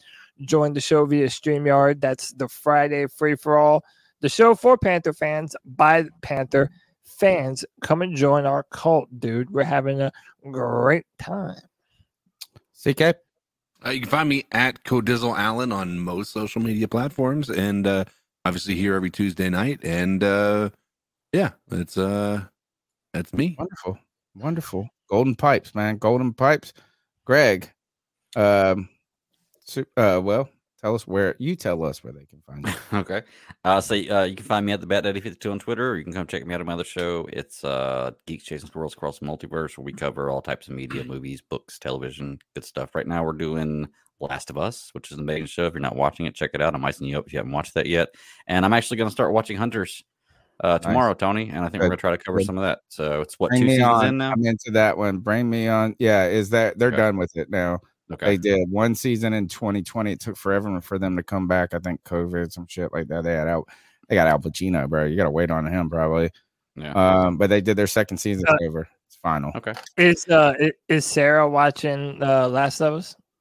Yeah. Oh, yeah. And how many episodes have they had? Because I've been meaning to watch it. Second one was last Sunday, so you're only 2 behind. The first one's like an hour and 40 minutes, though. I don't know for sure, but I might try and join this Friday, Greg, for the Last of Us discussion. Well, if I got everything caught up, man, I'll hop on the free-for-all, and just let me know then, and when we'll go from there. Perfecto, guys. Perfecto. Cody Lack, take us out of here. C3 Panther Nation, until next time, keep pounding.